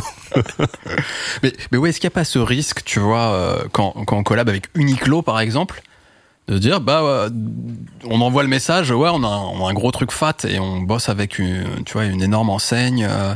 Est-ce est-ce qu'on arrive quand même encore à le justifier d'un point de vue artistique, entre guillemets, parce que c'est quand même ça à la base, tu vois? Ben, je sais pas, moi. Ou- Après, Ou est-ce mon- que tu assumes, tu dis, on a besoin d'argent pour faire fonctionner le truc et tu vois, moi, voilà. je suis, imaginons, euh, je sais pas, il y a LeBron James qui, qui, qui me dit, ouais, je kiffe ton label, euh, j'ai envie de faire un truc avec Watt. Je vais pas dire non. Ouais, mais c'est un individu. C'est pas pareil Il est- est entreprise. une industrie, euh. Ouais. Une- Bon, C'est- d'accord, moi, je vais prendre euh, Nike. Si Nike me contacte pour faire un truc, je dis pas non. Ouais. Je dis pas non, c'est un parti pris, hein. Mais moi, je suis, ce que je te dis, si je suis entre l'underground et le populaire, mais hum, mais je défends un truc assez proche du peuple, on va dire. Et mais s'il y a l'opportunité de faire un truc avec une grosse boîte, faut En fait, si ça, le ferai. si ça te dénature pas toi, t'as aucune En fait, raison c'est- de ouais, refuser. c'est- je garde mon identité, Mmh. euh, pas de souci. Après, je- bien sûr, on va faire attention, pas prendre une boîte euh, qui a des grosses casseroles, Mmh. ça c'est clair. Mais je- en fait, ça dessert pas le sujet. En fait, on se dit pas parfois, c'est pas mon métier. Mon métier, c'est de faire de la musique ou, tu d'accompagner les musiciens. Bah, en fait, je lançais du, du merch. Donc, si le merch il attire l'œil de certaines marques et qui peuvent nous aider à avoir plus d'argent pour défendre des projets, euh, parce qu'en fait, la musique, le problème, c'est que t'as un artiste qui drive tout, et après le reste, c'est un peu plus complexe. Donc, euh, ouais, c'est des moyens de financement. Donc, moi, je vais aller chercher de l'argent. En fait, c'est mon objectif, trouver de l'argent pour euh, financer des projets. Et bah, j'ai pas peur d'aller voir des grandes marques qui ont de l'argent. En fait, Euh, c'est eux, c'est eux qui ont le pognon. Donc, euh, Mmh. Voilà. Ouais, du Euh, moment que tu restes en contrôle sur, euh, ce sur l'image, exactement. Et aujourd'hui, ces marques ont compris parce que les marques, elles, elles ont besoin de quoi, comme tu disais, elles ont besoin de lifestyle. Mhm. Donc nous, on leur offre du lifestyle parce qu'on Mhm. est proche de cette chose-là, en fait. Et proche des, de la communauté, et, et c'est ce dont ils ont besoin. Et nous, on est beaucoup plus crédible que s'ils prennent une agence qui va dire, alors attends, là, c'est quoi le, Mhm. le dénominateur commun? Donc ils ont des chapeaux, euh, faut des mecs à chapeau, Ouais. hein, faut des cannes, enfin, je sais pas, je- tu vois. Ouais. Ils jouent au basket, peut-être, tac, euh, voilà, je mets un ballon. Non, nous, on est là, on connaît notre truc. Et, et je pense que c'est ça qui les, les attire. Après, je, je pense que si t'as un label ultra underground, ah, la question se pose beaucoup plus. Nous, on n'a pas la même économie. On est sur un- des artistes comme FKJ ou Darius ou Double qui, euh, bah, techniquement parlant, c'est, c'est, il faut dépenser de l'argent pour Mm. que les projets ils voient le jour, en fait. Et même, même les labels underground, je pense que leur but, c'est pas de jamais vendre, tu vois. Enfin, il y a pas il, de. il y en a. Ouais, mais du il y coup, en a, ils, enfin, veulent, ils sont à la vie à la mort euh, underground. Mais c'est genre limite du gatekeeping, quoi. C'est, on est dans notre truc à nous, on veut pas partager. C'est, Bah ça ouais. va, pourquoi un vous- état d'esprit aussi. Ouais, hein. Pourquoi vous enregistrez votre musique dans ce cas-là, les gars et, et jouez là pour vous, en fait, tu vois. Non, moi je peux comprendre. hein. Enfin, c'est pas forcément le modèle vers lequel je tendrais si j'étais à leur Non, place. mais tu sais, opposer, opposer, euh, enfin, partir du principe que si tu es, écouté par un grand nombre de personnes, c'est que t'as changé. Bah non, en fait, c'est juste qu'il y a des gens non, qui là, on parlait plus sur le fait de faire de la collab. Enfin, tu vois, je, je peux entendre des gens qui disent, nous, notre métier, c'est de promouvoir ou de faire de la musique et pas d'aller réfléchir Ouais, à mais ligne de vêtements, tu vois. On est, on est plus Sans en dénigrer 19... ceux Non, non, mais, font, mais tu bien vois, sûr, mais- bien sûr. on est, on est plus dans les années 80. Tu vois ce que je veux Non, dire? mais c'est c'est un modèle qui doit pas être celui qui s'impose à tout le monde, tu vois, en vrai. À mon sens. C'est c'est cool pour ceux qui le font, Mais tu vois. tous les artistes, aujourd'hui, Mais en fait, tous moi, les le- artistes sortent du merch. Non, mais Tous. oui, mais, mais, mais encore- on avait parlé d'ailleurs avec Big Wax, avec Mhm. le modèle du, du En fait, D2C, il faut se dire un truc, c'est que aujourd'hui, tu gagnes plus autant d'argent avec la musique qu'à l'époque, en Ouais, fait. donc il faut trouver euh, il d'autres faut sources trouver de de l'argent. Ça euh, devrait voilà. pas être une obligation, à mon sens. Euh, Ah oui, Tu vois ce que je veux dire, c'est que Ouais. c'est- les gens Ah, parce que de le faire, c'est cool, mais Toi, tu penses, alors ça c'est une question qu'on peut te poser aussi, est-ce que si la partie strictement musicale rapportait suffisamment pour te permettre de développer tes artistes, t'aurais pas du tout euh, sorti de merch ou t'aurais même pas essayé le d'en- mergement sap, etc. Tu Non, vois. le merch, c'est juste un, c'est un, en fait, pour moi, c'est iconique et ça va avec la musique. Enfin, tous les grands groupes, euh, c'est même les, euh, les groupes de métal, ils avaient tous leurs t-shirts, les trucs euh, en sortie de, de concert. Enfin, Ouais. euh, ils ont toujours de, dans l'histoire, les groupes, ils avaient des, du merch, quoi. Les grands groupes de rap, ils avaient tous leurs t-shirts à la Ouais. sortie. Bien sûr. Euh, Enfin, c'est un truc, ouais, qui, légendaire qui va avec. C'est- Pour moi, c'était logique de le faire, quoi. Alors, c'était une de mes questions justement. Euh, donc, euh, C'est un outil marketing aussi, hein, le, les fringues. Ouais. Bah, en tout cas, tu, tu- tu- les, les gens sont des panneaux publicitaires ambulants, Mais c'est génial quand génie, même. Parce que c'est eux qui ont payé pour ça. bah oui. Ils payent pour justement te ça. servir de panneaux publicitaires, c'est incroyable. C'est ça. Et, et- et ma, ma question justement, c'était euh, parce que y a, y a les, on a évoqué les débuts dans un premier temps. Ça reste un petit cercle. Euh, même si vous vous entourez assez vite, etc. Là, on parle plus, on est euh, 2017, 2018, 2019. J'imagine que d'une part, vous accueillez un peu plus d'artistes, que le staff s'étend, etc., Mhm. que vous avez une, une résonance plus importante de manière générale, et que la question de l'ADA, la direction artistique, de qu'est- qu'est-ce qu'on est, notre identité, quelle esthétique on renvoie, elle se pose d'une manière peut-être un peu différente au fur et à mesure du temps. En plus, il y a les velléités individuelles de chaque artiste. Euh, bah mine de rien, et là, là je vais aller dans le sens euh, du côté merch, etc. C'est que en proposant de la SAP, en proposant un univers graphique, on participe aussi à définir euh, une identité qui parfois peut faire du lien, si la- même si la musique commence à être un peu plus diverse, tu vois, par exemple. Enfin, je sais pas si c'était une des réflexions que vous Ah aviez oui, ou... d'accord. Euh, oui, mais bien sûr, de toute façon, il y a un truc qui est, qui est fort, c'est que tu. Enfin, il y a, tu vois, on va revenir sur le lifestyle, mais il y a un- une identité globale. En fait, je trouve euh, euh, un état d'esprit, une, une DA, et, et ça va se refléter en fait après sur le l'image de marque. En fait, moi, le label, euh, je le vois comme une marque. Ouais. Pour moi, le- euh, Roche, c'est pas qu'un label. C'est ce que signifie, le nom en anglais d'ailleurs, si je dis pas de bêtises. Ouais, euh, label, label. ouais. Ouais, c'est une étiquette, ouais. Ouais, c'est vrai. Ouais. Ouais. En français, je sais pas, on, on le voit pas comme ça, mais c'est exactement ça. Mais du coup, ouais, on- il y a Roche qui est la marque Roche, qui a son identité. Avant, on était un peu tous sous l'égide de, de cette marque. Mais maintenant, chaque artiste a, développe son, sa direction artistique, a son style particulier.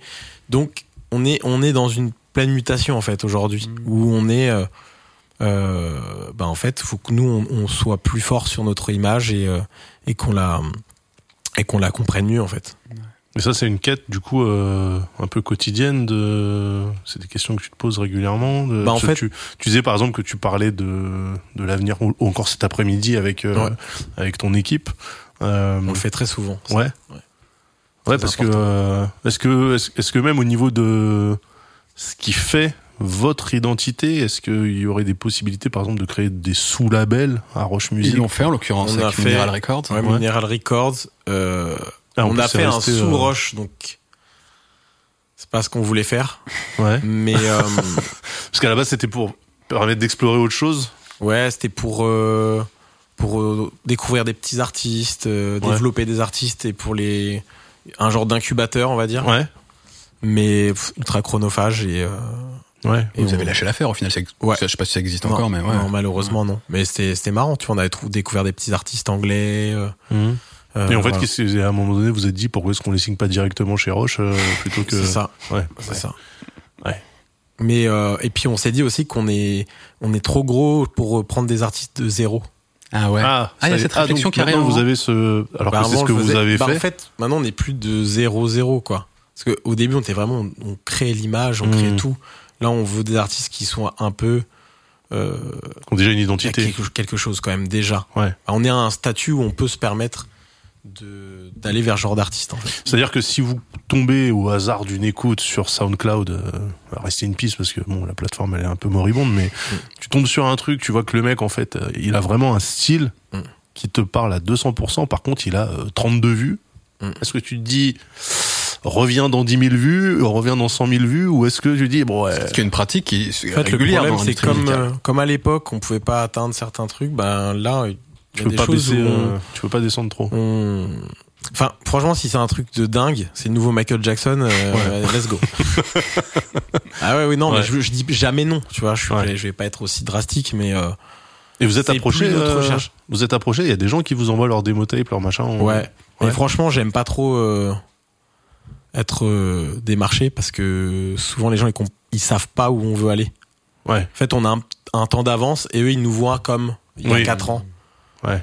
Par contre, la seule, euh, le seul groupe où on a bien démarché, qui nous ont démarché, où j'ai kiffé, en fait, on faisait un concours pendant le, le confinement pour découvrir des nouveaux artistes et euh, on a découvert Astrone et, et La Blue, qui est un duo. Et c'était une des meilleures signatures qu'on ait faites euh, comme ça, quoi. Mais c'est très rare. Ouais. Franchement, je trouve que les gens, ils sont en décalage par Puis rapport à... c'est vous qui aviez euh, organisé le truc. Ouais, c'est ça. C'est pas 100% spontané en mode. C'est ça, c'est vrai. ça. C'est ça. En tout cas, Astrone La Blue, allez écouter. Tu veux penser. Parce que là, on, peut écouter Ouais. des trucs. Hein, tu sais, on avait commencé Femme, tout à euh, l'heure. Femme du crépuscule, Vas-y. Hein. qui est un très bon morceau.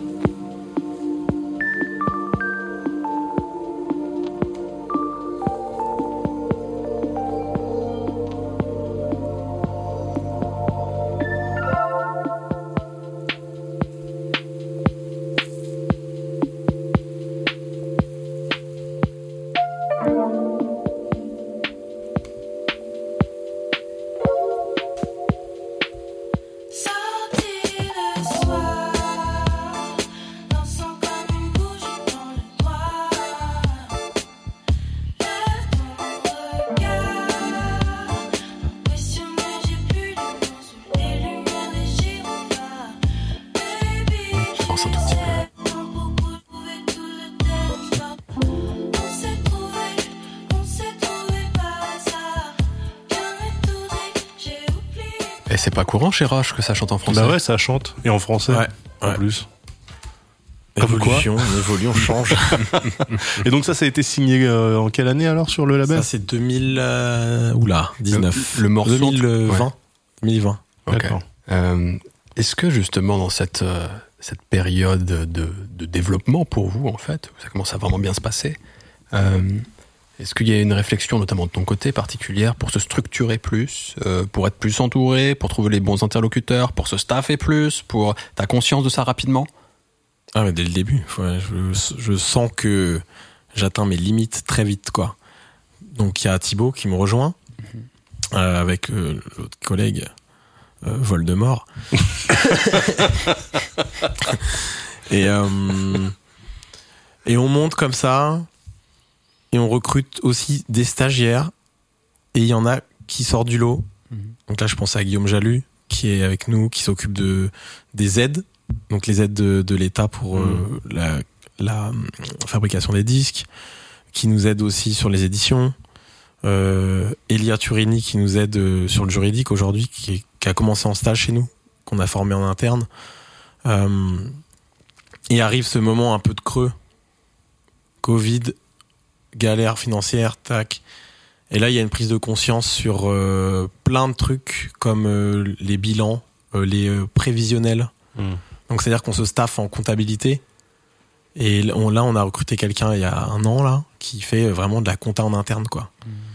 Donc là, on se dit qu'on on dépense plus d'argent dans tout ce qui est paperasse. Support. Et que- ouais, c'est ultra important. Et moi, c'était vraiment, je pense, le truc que j'ai le plus négligé euh, au début parce que c'était pas ma, ma force. Et puis au début, tu peux pas tout faire. Mm. J'ai privilégié l'artistique, euh, l'humain, Ce qui est normal en vrai. ouais, plutôt que Plutôt que la partie euh, support. euh, c'est ça. Mais c'est une partie qui peut aussi te, te, te couler. Mm. Et euh, en fait, il aurait fallu que je sois plus balancé, mais je regrette rien. De toute façon, on en est où on en est. quoi. Mm. et on est encore vivant, donc euh, on est là. Euh, mais oui, eff- effectivement, le, le- la partie comptable, elle est incroyablement importante. Et je l'ai trop, trop, trop négligée, je pense. Même si j'avais une bonne vision de financière, tu vois, j'avais une bonne vision financière, mais en fait, tout ce qui est comptable, ça n'a rien à voir. Mm. Tu vois, ils Oui, peuvent te sortir un day-to-day, bilan euh. positif et alors que tes comptes sont dans le rouge, tu comprends Mm. pas. Mais c'est aussi pour faire bonne figure auprès des banques. Mm. Pour- S'il y a des investissements aussi, tu as besoin d'avoir un beau bilan. Mais des trucs que je comprenais pas, tu vois. Mais maintenant, je me suis mis dans un, un- enfin, on s'est mis dans un mindset euh, à voir sur 2-3 ans en avance nos budgets, Mm. budgétiser. Et c'est obligatoire parce que sinon, bah, en fait, la boîte, elle coule, quoi. Mm. Et ça, ça te, ça te mine pas euh, en termes de, de, de, créativité de devoir te projeter comme ça alors que. Bah, euh, Aujourd'hui, moi, j'ai beaucoup délégué. Donc, mon rôle euh, dans le label, il est plus dans le Mhm. day-to-day, en fait. Donc, je sais que j'ai des gens qui s'occupent de ça très très bien. Mais c'est c'est génial parce que moi, je l'aurais jamais fait euh, à Mhm. leur niveau. Mais euh, Donc là, sur, sur la partie euh, administrative, t'as lâché les rênes, quoi. T'as Ah t'as bah de l'oversight quand même, tu vois les trucs de temps en temps, mais etc. en fait, mais- on fait des, des rendez-vous, on, Ouais. on- on regarde les, le, le développement, euh, Mhm. les prévisionnels surtout. Mais il y a plein de trucs, j'y touche plus. euh. Tu vois, avant, je faisais les paiements. Ouais. Ah ouais. paiement, j'ai les factures. En fait, quand un, ça commence à, à faire un, un gros niveau de, de facturation, etc., je peux plus m'en occuper. Mm. En fait, ce serait trop euh, chronophage. Donc, il faut que quelqu'un s'en occupe dans l'équipe. Et euh, du coup, c'est ça qu'on a internalisé hein, une partie de la, de la compta, quoi. Mm. Et parce qu'il y a, il y a le staff, euh, mais tu disais que dans un premier temps, au début du label, c'était très partagé avec les autres artistes, euh, les décisions. Est-ce que Ouais. tout ce qui ensuite devient financier administratif, encore aujourd'hui, tu vas voir les artistes et tu dis, qu'est-ce que vous en pensez C'est quand même notre bateau ensemble, les gars, ou euh, il y a l'artistique, moi, le- le- on les embête pas avec ça? Non, non, non. Mais euh, même à l'époque, on est, ils s'occupaient plus de l'image du label et des soirées, de voilà. Aujourd'hui, ils s'occupent vraiment de leur projet. Nous, on est là, on a un deal avec eux, Mhm. on taffe leur musique, on leur rend leur royauté et, euh, et voilà. Et ils ont plus leur mot à dire dans le label. Après, j'écoute toujours leurs avis, euh, mais je pense que le, leur objectif numéro un aujourd'hui, c'est leur carrière plus que celle du label. Après, bien sûr, ils ont envie que le label euh, fonctionne bien. C'est-à-dire que le, label, même si il s'est créé au moment où t'as as signé les premiers artistes, eux, ils ont accepté de se dire le label, c'est ton truc à toi en vrai. Ah ouais. Bah, Il y en a aucun qui s'est dit, bah non, on est un peu là-dedans ensemble. Non, non, non. Bah, De toute façon, je faisais tout le taf, donc euh, ouais, ok. j'ai tout, enfin, j'ai tout fait quoi. Euh, monter la boîte, euh, Ouais. euh, trouver les financements, trouver le staff. Il n'y a pas eu euh, une personne dans tous tes artistes qui s'est réveillée en disant, mais attends, euh, ça veut dire que je, compte plus en vrai euh, dans le. Dans Non, les parce décisions. que leur carrière elle est tellement prenante Ouais. Que en fait, il y a un choix à faire. En fait, il y en a, ils auraient pu se dire, attends, la musique, la mettre de côté, je vais faire Mm. un peu de label. Mais en fait, non, ils font Mm. tous la musique, c'est ça qui leur. euh, qui Donc leur heureusement qu'ils ont eu du succès alors. Sinon, ils t'auraient peut-être cassé les couilles derrière. Ouais, ou, ou pas, ou pas. Enfin, il y en a, je pense qu'ils auraient pu faire de très bons. euh, label manager. Ouais, ouais. Non, mais ils sont bien où ils sont, qui- Ouais. qu'ils y restent. Ok. non, mais tu vois, moi aussi aujourd'hui, là, je, je, je mets plus d'énergie dans la musique Ouais. par rapport à avant. Justement, parce que t'as pu te dégager. euh, je me dégage du temps Ouais. et je peux développer une carrière musicale. hmm. Parce que c'est vrai que la musique, en fait, c'est ultra chronophage, quoi. C'est, tu peux pas, Ouais. tu peux pas passer deux jours sans faire de musique. Tu vas casser un truc. Enfin, les- puis l'inspiration, euh, ça se travaille, en fait, ça se cultive. Donc, euh, il faut être présent au studio. Hmm. Euh, et voilà, puis pas avoir la tête dans des paperasses et tout. Euh, c'est, c'est- t'apprends trop la, la tête, les, les papiers. Hein. C'est... Ouais, bah ouais, complètement, ouais. Non, mais c'est pour ça que j'ai délégué. Moi, tu vois, je suis. Ça, ça me rappelle quand j'étais gamin, moi, ma daronne, elle me faisait les papiers, elle faisait viens voir. J'étais sur son bureau, je regardais comme ça, puis je faisais des galipettes deux secondes après, tu vois. Ouais. Ça, c'est moi, avec les papiers. Mais quand faut les faire, j'étais là, tu vois. Ouais. Je, suis, je suis pas quelqu'un qui accumule les, pap- les, les paplards euh, à la maison. Ah, t'as, pas de phobie administrative. Non, non, c'est là où j'étais bon. Ouais. Je pense, c'est là ça mon secret. J'arrive à faire les trucs, les envoyer, je m'organisais. C'était tout un bordel. hein. Je devais écrire euh, étape par étape ce que je devais faire. Ouais. Après, quand j'ai appelé au téléphone, euh, voilà, j'étais- j'étais pas bon. Hmm. Mais je l'ai fait par nécessité. Mais dès que j'ai pu déléguer, je l'ai Ouais. délégué. C'était le premier truc que j'ai délégué. T'as évoqué plusieurs fois. euh, t'as évoqué plusieurs fois des investisseurs, Euh, parce que quand on connaît pas le milieu d'un, enfin comment fonctionne un label, on se dit, ok, bon, tu produis la musique, cette musique euh, génère des revenus qui permettent d'être équilibré, voire de faire du bénéfice, Mhm. et c'est c'est un cercle comme ça, ça fonctionne comme ça. On n'imagine pas forcément que des gens injectent de l'argent de l'extérieur. Ah non, Tu peux nous expliquer un peu Alors- comment ça se passe? nous ça n'est jamais arrivé, Ouais. mais ça peut arriver. Mais quand tu parles d'investisseurs, tu parles de quoi alors? Non, je dis une bêtise Bah, ou en fait, euh, non, Ouais. qu'on disait que peut-être dans le futur, j'aurai des investisseurs. Mhm. Mais en fait, c'est une question qui s'est posée quand on était en galère financière. Euh, on a rencontré euh, des gens avec qui on a des, des discussions. Enfin, c'est là où on a quand même un peu switché dans notre tête avec ces, ces investisseurs qui nous ont parlé de choses, bah, des, des bilans comptables, des choses comme ça. On a fait ah ouais, d'accord, faut qu'on step up tout ça. Et en fait, c'est grâce à leurs conseils qu'on a remonté la boîte. Hmm. Mais oui, c'était une option. Mais en fait, le problème, c'est qu'après, ils prennent des parts dans ta boîte. Et puis du coup, il y a, tu perds en contrôle. euh, Tu peux perdre en contrôle, mais je pense qu'aujourd'hui, il y a moyen de d'avoir des investisseurs qui, qui, Parce que qui maintenant- regardent pas. oui. Mais nous, ce qu'on veut, c'est pas quelqu'un qui mette de l'argent, qui se barre et qui prenne son, ses dividendes. Tu vois, ça, Ouais. c'est pas où. On veut quelqu'un qui nous aide à réaliser nos rêves, en fait. qui Qui- injecte un truc en plus que la, enfin pas que. de Voilà, pas ouais. que de l'argent. Parce qu'il y a des gens, ils font ça. hein. Ils mettent, quand t'es en galère, ils arrivent, paf. Par contre, tu Après, suis notre, demandent, tu suis nos règles. Hmm. Et euh, au final, bah toi, t'es un peu, euh, bah c'est plus trop mon truc, quoi. Je suis obligé de rendre des comptes euh, à quelqu'un. Il nous fait pas confiance, euh, tu Ouais. vois.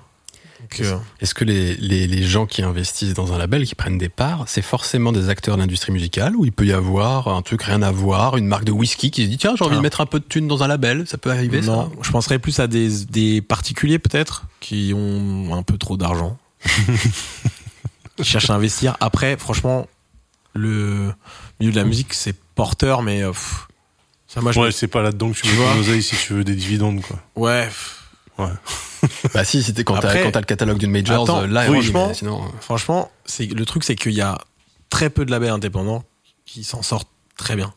C'est pour ça. Mm.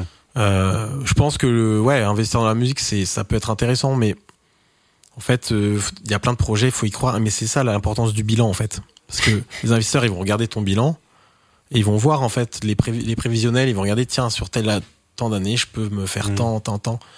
Donc d'où l'importance de faire des De bilans. soigner euh, le bilan. et ouais. Faire Et puis avoir aussi euh, d'avoir beaucoup beaucoup de projets parce que ça c'est un capital en fait c'est euh, c'est tes possessions donc ça on a des actifs exactement excuse-moi et d'avoir des actifs c'est un truc qui, qui intéresse les investisseurs et dans la musique c'est euh, bah, les albums les EP Hmm. euh, la, la production quand tu produis des projets euh, en dehors de ton de ton label etc donc euh, ça c'est des choses que les euh, les investisseurs ils cherchent. Nous on a tout ça les gars Message. Il y a, il y a un, un truc que je voulais aborder aussi avec toi, euh, parce que on parlait de 2017, 2018, 2019, et je trouvais qu'il y avait un truc assez symbolique 2017. Euh, c'est le FKJ qui bosse avec euh, Masego.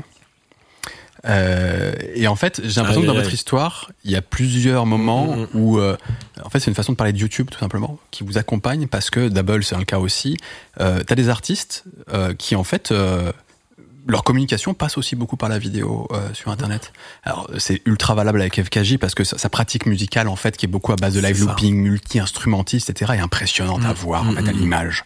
Et il Ouais. est fort tout simplement. Et donc ce qui fait que ça a marché de ouf. Et je pense évidemment avec cette vidéo avec Masego où là c'est monstrueux, tu vois. En termes de vues, j'imagine que ça a été important et que plein de gens ont découvert FKJ par ce médium Ouais. d'ailleurs.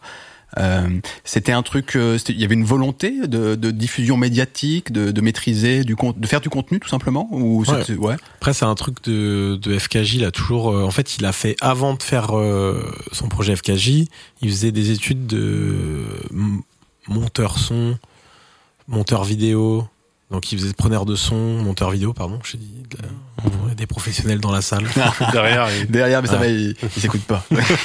Euh, et euh, du coup, bah, il, il avait ce, truc déjà, déjà de, de faire sa, ses vidéos. Pareil pour Double, qui euh, bossait avec un mec qui s'appelle SJD. C'est des vidéos, donc il faisait, il faisait ses montages, euh, ses, ses da, da- da studio.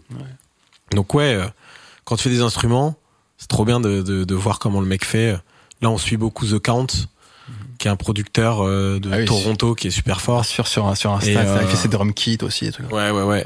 Bon, ça c'est un business aussi. Ah ça oui. Euh, mais euh, mais c'est ultra euh, porteur, euh, surtout dans la période où on est, euh, la vidéo, le support vidéo, c'est puissant. Mais, Mais le Mazego, c'est intégré au label ou c'est un peu la velléité Non, ça c'est c'est un, c'est un truc de, qui vient des artistes. ça. C'est-à-dire que ça pourrait pas être un genre de roche euh, vidéo, quoi. Si, si, carrément. Mais Ah. là, du coup, tu vois, on rentre encore dans un autre euh, développement d'un Ouais. projet, donc tu deviens. Oui, tu pars sur Euh, autre chose encore. Eh ouais. Ouais. Mais là, on avait lancé un, on a c'est un Twitch, tiens, dédicace. Mais oui, bien sûr. Et en fait, on, on reçoit des, euh, des producteurs et ils font une prod pendant une heure ou deux, tu vois. Mhm. Ça, c'est un truc qu'on a envie de développer. Mais il y a tellement de trucs à faire dans la vidéo. Mhm. Et ouais, et ouais, et ouais, Salman. Eh ben, je sais, je sais. Comment c'est quelque Mais chose euh, ouais, en tout cas, le- c'est les artistes qui, c'est- ça vient d'eux, hein, avant tout. Et t'allais dire un truc sur Masego, sur le, le, le feat Ah ouais, c'est un son comme ça, ça arrive. euh, c'est un, c'est un vrai tube.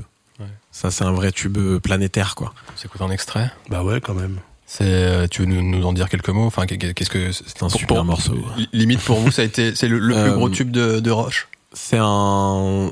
Alors, il est pas sorti chez Roche. Ah. C'est Mazego qui a sorti son, al- son album. Ouais. Mais c'est un. Pour nous, c'est. C'est tout comme. C'est un, ouais, c'est un tube euh, ro- roche musicien, quoi. Tado, on est d'accord? C'est ça. Allez, c'est parti.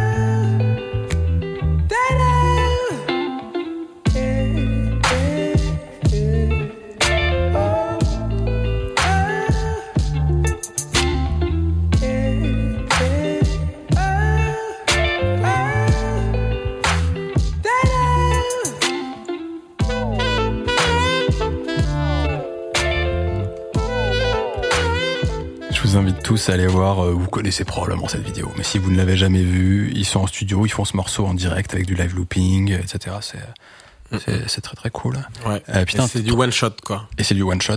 Et ils en ont fait 5 ou 6, donc il en reste. Mais est-ce que ça sortira? Ah. Je sais pas. C'est laquelle a été gardée sur les cinq? C'est la première?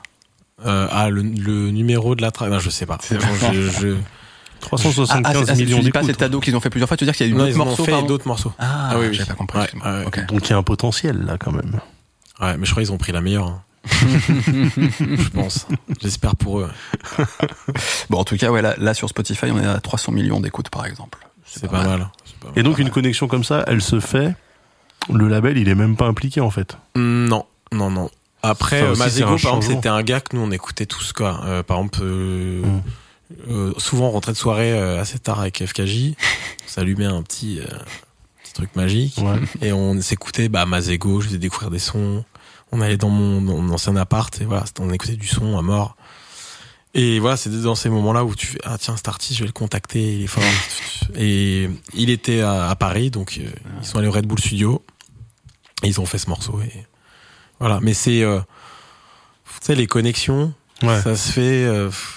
Ouais, tu sais qu'en Angleterre ils font payer ces trucs, Ouais, des feats, les connexions en fait. entre les gens. Ouais, Ah, les plugs. Les, les plugs. Ouais. Les mecs qui plug, ils sont payés. c'est assez fou, non? En Ouais. France, c'est pas du tout dans la, dans la, dans la culture. Mhm. Par exemple, euh, j'ai une, anecdote, mais euh, en fait, il y a la, la femme de, de FKJ qui s'appelle June. Qui fait de la musique aussi, donc. Voilà, et donc euh, il y a un Anglais qui, me- qui cherchait des remixes pour euh, June. Donc moi, je lui ai proposé FKJ et un autre artiste s'appelle Plage 84. Et euh, bah, bien sûr, FKJ il a kiffé. Il a fait un remix pour June. Et euh, quelques mois après, ils ont fait un festival au même endroit. Et ils sont sortis ensemble suite à ça, en fait. Et du coup, ils sont mariés, ils ont un enfant. Ah ouais. Voilà, ça part d'un remix. Gratuit, Et- du coup. Et l'anglais m'a dit un jour, euh, my fille, je sais pas quoi, je fais what? My fille. Sur le mari... En plus, il y a eu mariage derrière. Là, là il doit demander Il beaucoup. était invité. Il, Il est était pas venu. Il est pas venu. Donc euh, il était là. Le... J'allais te payer ce soir-là. Dommage. C'est parti dans le cadeau des mariés.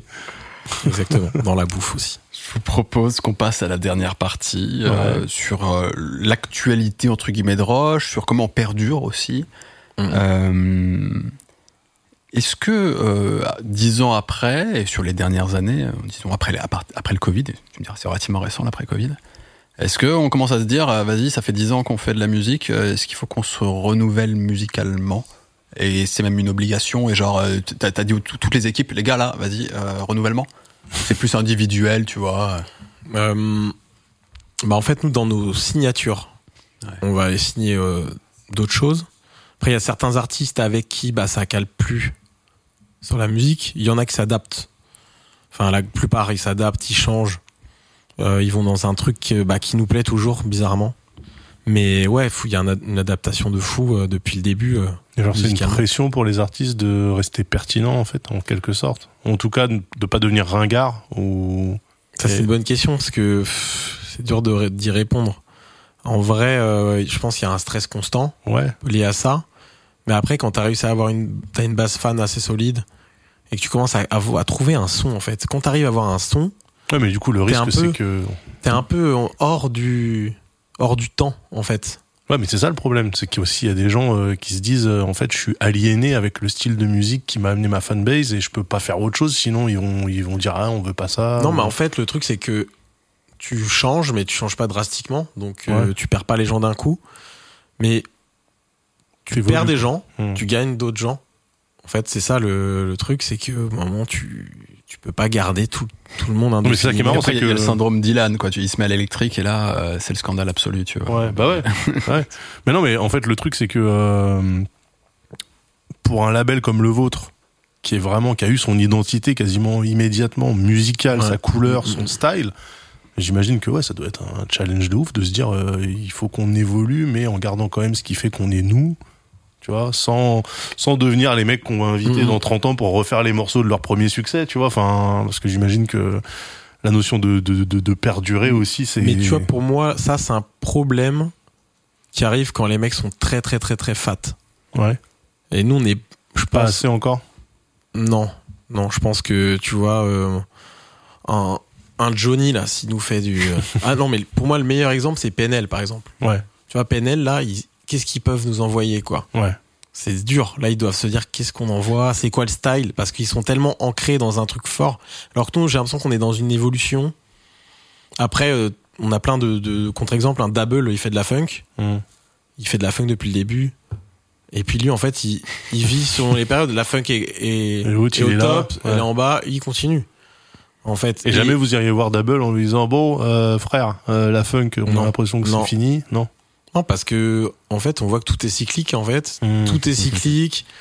Euh, ça sert à rien en fait de courir après la mode et le dernier son. euh, et je trouve que du coup créer une, ah, une identité musicale, Mm. c'est le plus important.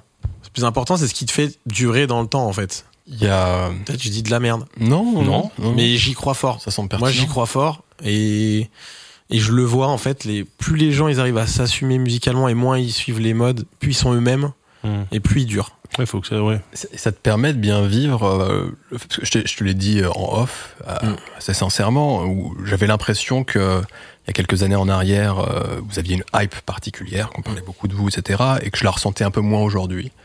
Euh, Est-ce que tu partages ce sentiment et comment tu vis ça et... Ouais, ouais. je sais pas, mo- moi je suis dans un truc assez euh, monotone, on va dire, euh, où je vois pas trop ça. Ouais. Après, c'est vrai que des fois je sens euh, un petit peu de, de hype, mais je, je vois que là la mode elle est pas forcément à ce qu'on fait. Mais je sens que ça revient. Ça revient progressivement et je sens que là en fait, il y a une énergie. Enfin, je sais pas, je le sens. Les gens, euh, ils- les artistes, euh, il y a un truc qu'on est plus proche, il y a un truc qui fait que on va revenir fort. Dans proche, il y a Roche, les gars. C'est beau ça. C'est moi si vous voulez des, des slogans publicitaires. Et euh, à côté de ça, moi aussi, j'ai ma carrière perso Ouais. où j'ai mes, mes moments up and down, tu vois. Donc au final, d'avoir tout ça, ça me permet moi d'être stable et de pas. pff, Je, je me soucie pas trop de ça en fait. Euh, L'important pour moi, c'est vraiment financièrement d'être stable. Mm. Après le reste, ça me passe au-dessus. Et je pense que je fais bien de le faire parce que bah, j'ai pas de stress lié à ça. Je me pose moins de questions. Euh, voilà, si je peux payer mon loyer, bouffer, euh, bah, en fait, je suis bien. Tu vois, pour moi, ça le plus important. Si le, la boîte tient aussi, ça qui me tient à cœur. Mais les modes, elles me passent, elles me passent au- au-dessus, on va dire, si je peux dire. Mais euh, ouais, vraiment. Parce que je pense vraiment, comme j'ai dit, si tu, enfin, le truc qui m'a le plus euh, euh, intéressé à la base, c'était d'avoir une culture musicale. Et je pense que c'est grâce à cette culture musicale que du coup, bah, je me sens plus serein. Parce que du coup, les, je vois les, les époques, je vois Ouais, les, les trends, et je vois ce qui tient, ce qui tient pas. Mhm. En fait, j'arrive souvent à dire, ah, ce style-là, ça va pas durer longtemps. Et ça marche ou pas? Bah, globalement, pour le baile funk, Ouais. euh, je me rappelle quand bah, c'est Diplo qui a envoyé le, le baile funk en Europe en 2006, truc comme ça. Donc il y a eu une hype de fou. C'est revenu en 2012-13. C'est retombé. Je disais ça allait retomber. C'est retombé. Et là, ça revient sous une forme ultra hybride qui est chamée. Euh, où il mélange trap, techno, euh, euh, afrobeats, euh, baile. Et ça revient. Et donc, c'est des trucs cycliques comme ça, tu vois. où- Mais le baile funk au Brésil, c'est jamais retombé par contre. Ouais. Ouais. Clairement. C'est le, c'est leur style là-bas. Donc Mais là, c'est en- vraiment le truc en Europe. euh, en Europe, t'as vu le. Les clubs euh, d'Europe, ça, c'est un fonctionnement spécifique, quoi. Ouais. Et puis aussi, euh, c'est vrai que tu, tu pointes un truc important. C'est, on parle de localisation. Et Ouais. en fait, Roche, quand ça marche pas en France, Ça peut ça marcher cartonne ailleurs. au Mexique, Hmm. ça cartonne au Japon, en Corée, aux US. Tu sais, des fois, c'est vrai qu'on avait des, des gros downs en France. Et euh, on va faire une tournée euh, d'un mois aux US avec Darius. Sold out partout. On fait. C'est Ah ouais. chelou. Ben ouais, mais parce qu'on vit dans un microcosme aussi en France euh, Mhm. où on, bah, on voit pas ce qui se passe au Mexique. Enfin, il n'y a pas de news musicale, tu sais pas. Mhm. Euh, au Japon, t'en sais rien. Euh, Aux US, on a un peu plus de visibilité, mais euh, Ah, L'autocollant euh, Big in Japan, ça, on peut le ça c'est le top. C'est à quel moment dans l'histoire du label qu'il y a justement cette ouverture à l'international où vous commencez à voir que ça, qu'il y a des écoutes, que vous allez organiser des tournées là-bas parce qu'il y a des écoutes justement? C'est, c'est dès 2012 quasiment quand vous vous lancez ou ça arrive 2015, 2016, 2017 ou aujourd'hui même peut-être Dès le, le premier projet de cartel, en fait, j'ai décidé de bosser avec euh, des RP euh, anglais. C'était mon objectif euh, numéro un. Pas bosser avec des Français. Je vous aime, les gars, mais. Parce que je savais que ça allait être bosser qu'en France. Alors Mhm. que les Anglais, ils ont un genre de réseau un peu. Ils ont un super réseau, les Anglais. hein. C'est un truc de fou. Ils ont pavé euh, le chemin, la route. Bah, c'est l'autoroute, pardon. euh, pour tous leurs artistes, en fait. Ça touche les US, beaucoup l'Asie. Et, et le Mexique, alors, c'est le seul ovni, je sais pas pourquoi au Mexique ça a pris de ouf. Parce que j'ai pas, j'ai pas eu de stratégie particulière euh, avec eux. Mais bon, bref, vraiment, les, les RP anglais, c'est eux qui nous ont ouvert des portes. Euh, Cartel a joué assez tôt en Angleterre. Euh, après, on s'est plugué avec des Français en Asie qui étaient agents. Hmm. Donc, on faisait des tournées là-bas.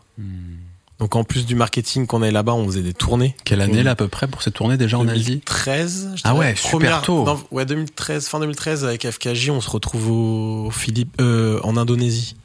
et, et vous avez la thune pour financer ces tournées? Et en fait, c'est ça le secret, c'est que tu payes rien. Ils te payent l'avion. euh. Mais on faisait des grosses dates pourries pour en faire des petites vraiment cool.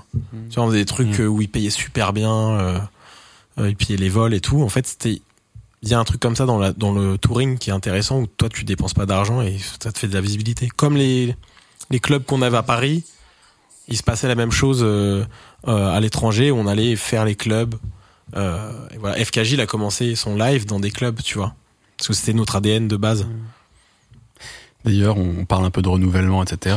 Tu me dis si c'est toujours d'actualité, mais à la fin du documentaire, euh, tu te dis, c'est toi d'ailleurs qui le dis, qu'il y a peut-être un changement quand même. Cette culture du club, vous allez la garder, mais que, euh, ne serait-ce que parce que vous prenez de l'âge et vous avez peut-être envie d'un autre mode de vie, pas terminer à 6 heures du matin, euh, à chaque fois que vous faites un concert, enfin une, Ouais, ouais. une date, Mhm. et bah de, de développer de plus en plus de concerts plus traditionnels dans des salles, dans des salles de concert, et pourquoi pas des musiciens qui entourent vos artistes, Mhm. etc. Ah, J'ai été assez visionnaire, putain, parce que Zimmer fait un live, Double fait un live, FKJ, bon, il faisait déjà un live, donc ça c'est pas Crayon étant un live, piano, euh, piano, et il y a qui encore qui fait des, euh, bah, j'ai un peu cité tout le monde quoi.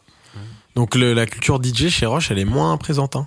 Après aujourd'hui, on a quand même recruté Didiane qui est DJ et euh, qui cartonne. Euh, moi, je suis toujours DJ, Cartel aussi. Darius aussi, mais il développe un live. Donc il y a un truc, on va vers le, le live, mais aussi ça va avec le fait que faire des tournées live, c'est quand même plus simple que des tournées DJ. Ah ouais, parce que c'est marrant parce que j'aurais Enfin, c'est dit plus simple parce Ouais. qu'il y a un meilleur réseau. ah ça je veux bien l'entendre, mais par contre ça demande des fonds beaucoup plus importants. C'est une autre économie, ouais. C'est notre économie, il faut investir euh, sur du euh, euh, de la déco, euh, sur du matos, sur des équipes. Mais La logistique de, pour transporter. mais tu Ouais. touches pas les mêmes. Quand t'es DJ, t'es un peu seul, tu vois. Tu touches les clubs surtout. Tu touches pas les grandes salles parce que faire une salle de concert en DJ, Ouais. t'es au milieu tout seul là, C'est oui, ça. Faut même un au super show, ouais, euh. au niveau scéno, c'est pas ouf quoi. c'est pas ouf. Ouais. Faut un super show ou bien un band.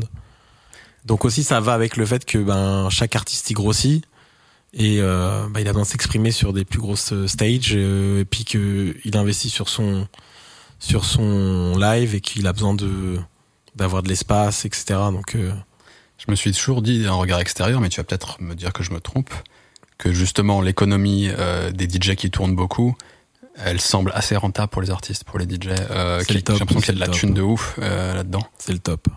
Faut demander à Kai Tranada qui aussi il est énorme quand même Kai Tranada aujourd'hui.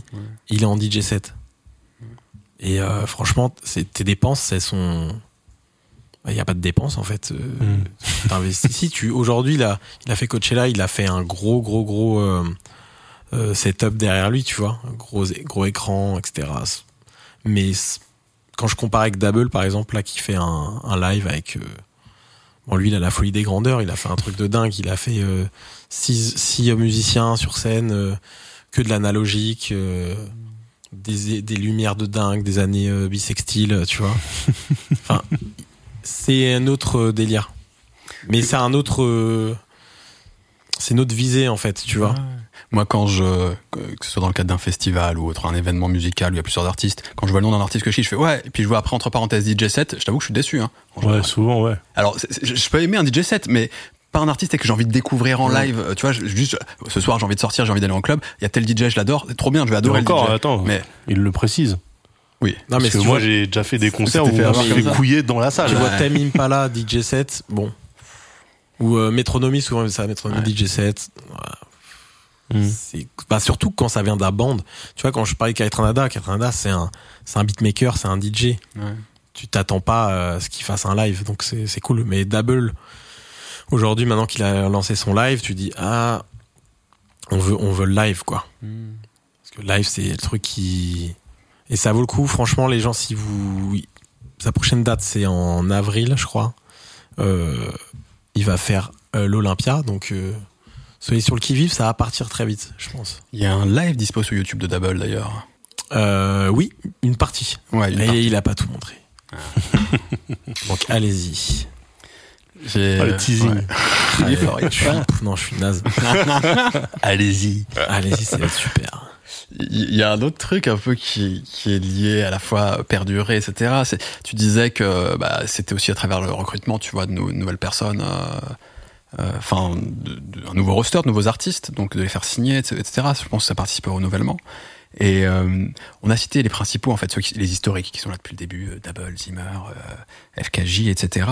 Euh, mais on a très peu parlé de Dune, Plage 84, euh, Katusha. Mhm. Euh, à une époque, il y avait eu des trucs sortis avec Maddy Juan aussi. Ouais.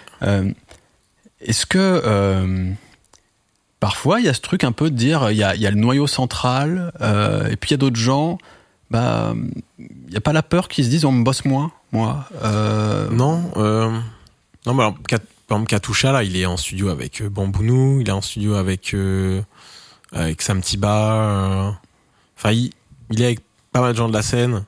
Après, il a un son assez spécifique, euh, Katouche, tu vois, c'est, euh, c'est moins proche de ce qu'on fait avec Roche, mais on, on bosse avec lui sur plein, plein de sujets. C'est un super producteur et euh, il est en studio constamment. Donc, il produit pour les autres aussi, tu vois. Donc, euh, voilà, on bosse avec des gens de cette manière-là. Euh, c'est vrai qu'il y a des artistes avec qui on a bossé qui ont moins marché que les autres. Ah, c'est le jeu en fait, c'est le jeu. Euh, On essaie de les développer, ça fonctionne pas. euh. Puis des fois aussi ça ça matche pas, tout simplement.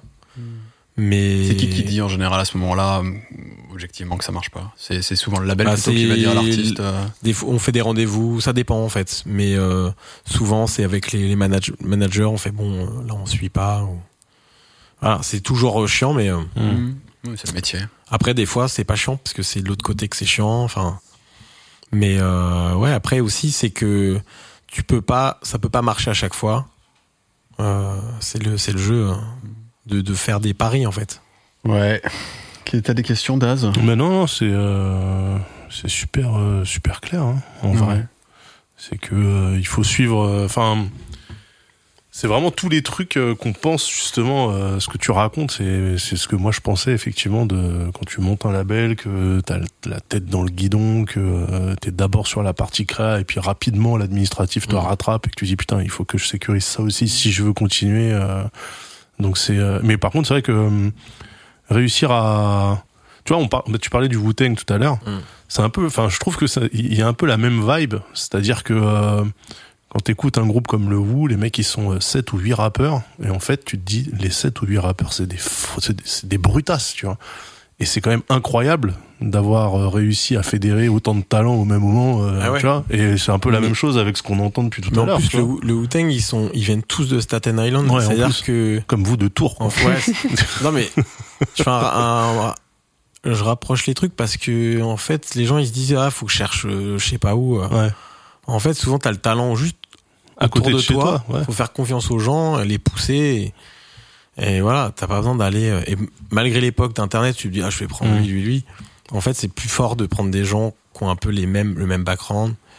Voilà au début ça, en tout cas ça solidifie les fondations, en c'est fait. ça, ouais. ça. Ouais. Et après, ça te permet justement de te diversifier et d'aller chercher autre chose en étant toujours sûr que la base, euh, Ouais. elle bouge pas, quoi. Puis après ce qui nous on a décidé de rester avec les, les artistes qu'on a. euh, Voilà, même moi, malgré tout, des fois, euh, je me retrouve plus dans Rush. Ça arrive. Ah ouais Parce que moi, j'écoute plein de trucs. Je, j'ai, je, je fais même mes DJ sets. Des fois, ils reflètent pas du tout Rush. Je fais des, Mhm. je joue des trucs anglais, euh, du bailé, euh, Ouais. la piano, euh, de la house, des trucs plus vénères. Enfin, j'écoute plein de trucs. Et des, et des fois, j'ai l'impression que Rush, c'est que, euh, on va dire, 20% de, de moi.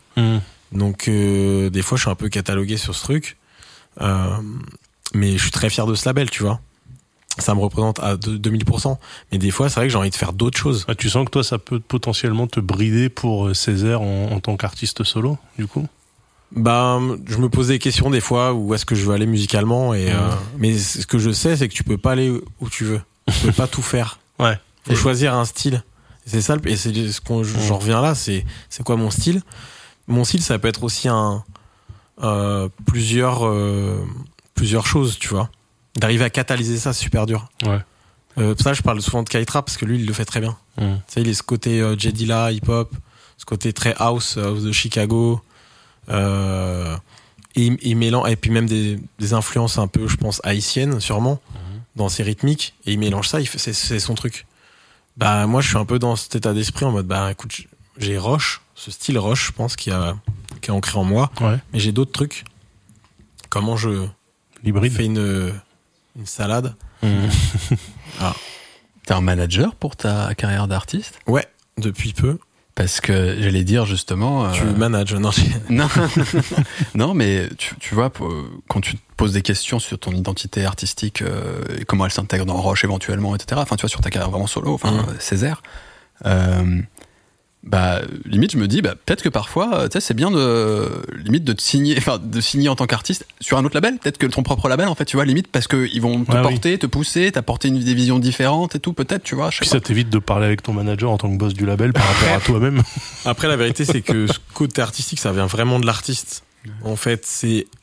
Déjà, moi, j'aime pas trop l'idée que le label euh, vienne s'intégrer là-dedans. Non, mais ça peut accompagner. Il y a des Tu artistes qui peuvent avoir besoin de ça, bénéficier Oui, de cet accompagnement, tu vois. Ouais, mais euh, moi, j'ai choisi des artistes où, qui ont un truc fort là- là-dedans, en fait. Et je pense que c'est- l'ADN de l'artiste, en fait, c'est de de- d'avoir ce truc-là, de faire son introspection et de se connaître un peu soi-même. C'est un truc, tu peux pas. Tu peux aiguiller les personnes, tu peux pas les- leur dicter le- la Mmh, musique. ça, c'est vrai. Ouais, mais quand tu les prends euh, au tout début, justement, ils sont en Il formation. est plus quoi. au tout début, mais Le- d'accord.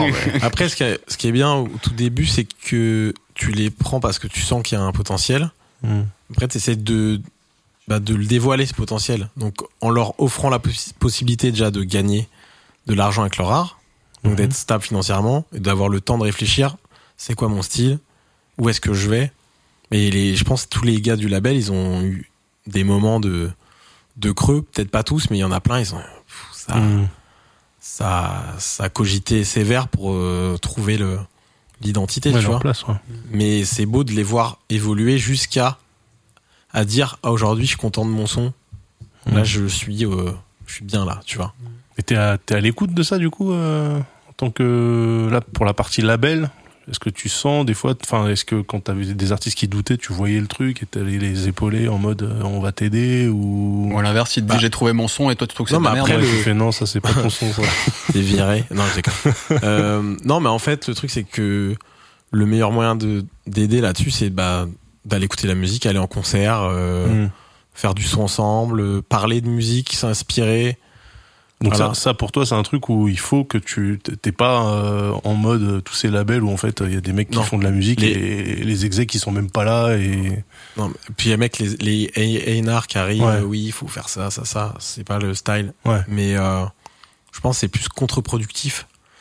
Mais il y a des artistes, je, je sais, qui sont qui étaient grave perdus. Enfin, des fois, tu t'es en mode, mais tu peux pas faire grand-chose, quoi. Mhm. C'est trouve ton truc, trouve ton son, et puis... euh, Mais trouve-le avant la semaine prochaine quand même parce qu'on a une date ou trouve, non, prends le temps. c'est après, c'est il faut qu'ils prennent le temps. En fait, nous, Ouais. on n'a pas... Enfin, vu qu'on a un- une bonne équipe, bah, on a le temps de... Mhm. de caler des gens. euh, mais en vrai, le, pour moi, le plus important, c'est qu'ils trouvent leur son. euh. Voilà, et je pense qu'aujourd'hui, tu vois, euh, dans l'équipe, euh, ils ont tous un son maintenant très, très, très spécifique à eux. Mhm. Et t'arrives plus à faire le lien vraiment. autres- parce qu'avant, là, quand on écoutait les premiers morceaux, Mhm. t'écoutes un Zimmer, puis un, un Cherokee, puis un cartel, il y a un truc dans les rythmiques, dans les trucs Mhm. de tempo, le machin. Aujourd'hui, plus du tout. Ouais. C'est. Ils sont partis dans des directions, ils ont suivi leur truc quoi. Voilà, c'est Ouais. ça. C'est ça qui me fait le plus plaisir, en tout cas. Je pense que c'est un bel accomplissement, effectivement. On a quand même un- pas mal parlé, la fin, euh, sur, les dernières minutes euh, de, de ta carrière, toi aussi, Césaire. Faut qu'on s'écoute un morceau quand même. Il y a un truc dont t'es particulièrement fier, un de tes morceaux? Euh, On pourrait s'écouter. C'est pas encore sorti. ça tease, ça tease. Euh, bah écoute, j'aime bien The Answer. ok. Ou sinon, euh, You Came in Time. Avec Fabo et Jordani, j'aime bien. C'est parti, on va là-dessus. Ouais, plutôt. Allez. C'est parti.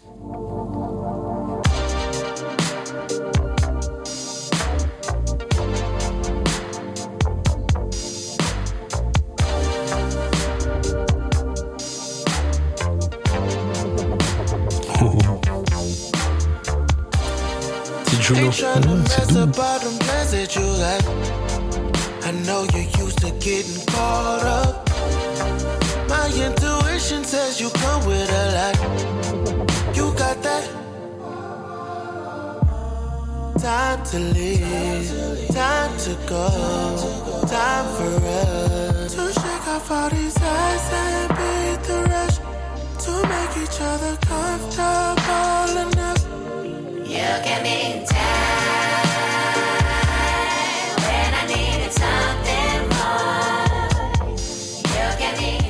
Très stylé. C'est super doux, hein. Merci beaucoup. C'est Jordan Lee qui chante. euh, Jordan Lee le refrain le- et Fabo le couplet. le couplet. Et euh, ouais, Fabo qui est un artiste R&B là qui a sorti un album euh, récemment, très très chaud. Qu'un artiste doux, alors, du coup. Euh, Los Angeles. Ok. Ah, Ouais, ouais. Et ça c'est une track que j'ai j'ai commencé avec mon collègue Airpoint qui fait partie un peu de la famille parce que c'est un de mes potes et il a fait des mixtapes pour le label etc. Mhm. Et on a on fait commencer un son ensemble basé sur un sample qu'on a travaillé ensuite avec Jordan Lee et voilà c'est devenu euh, ce, You came in time. ce morceau. Très Très, cool. très bon.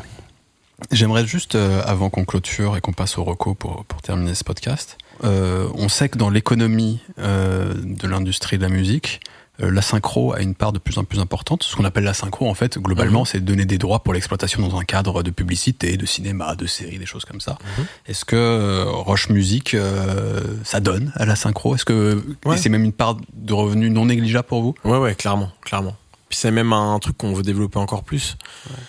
Bah là, il y a un de mes sons que je voulais te faire jouer tout à l'heure, euh, qu'a fait euh, Emily in Paris sur Netflix. Ok.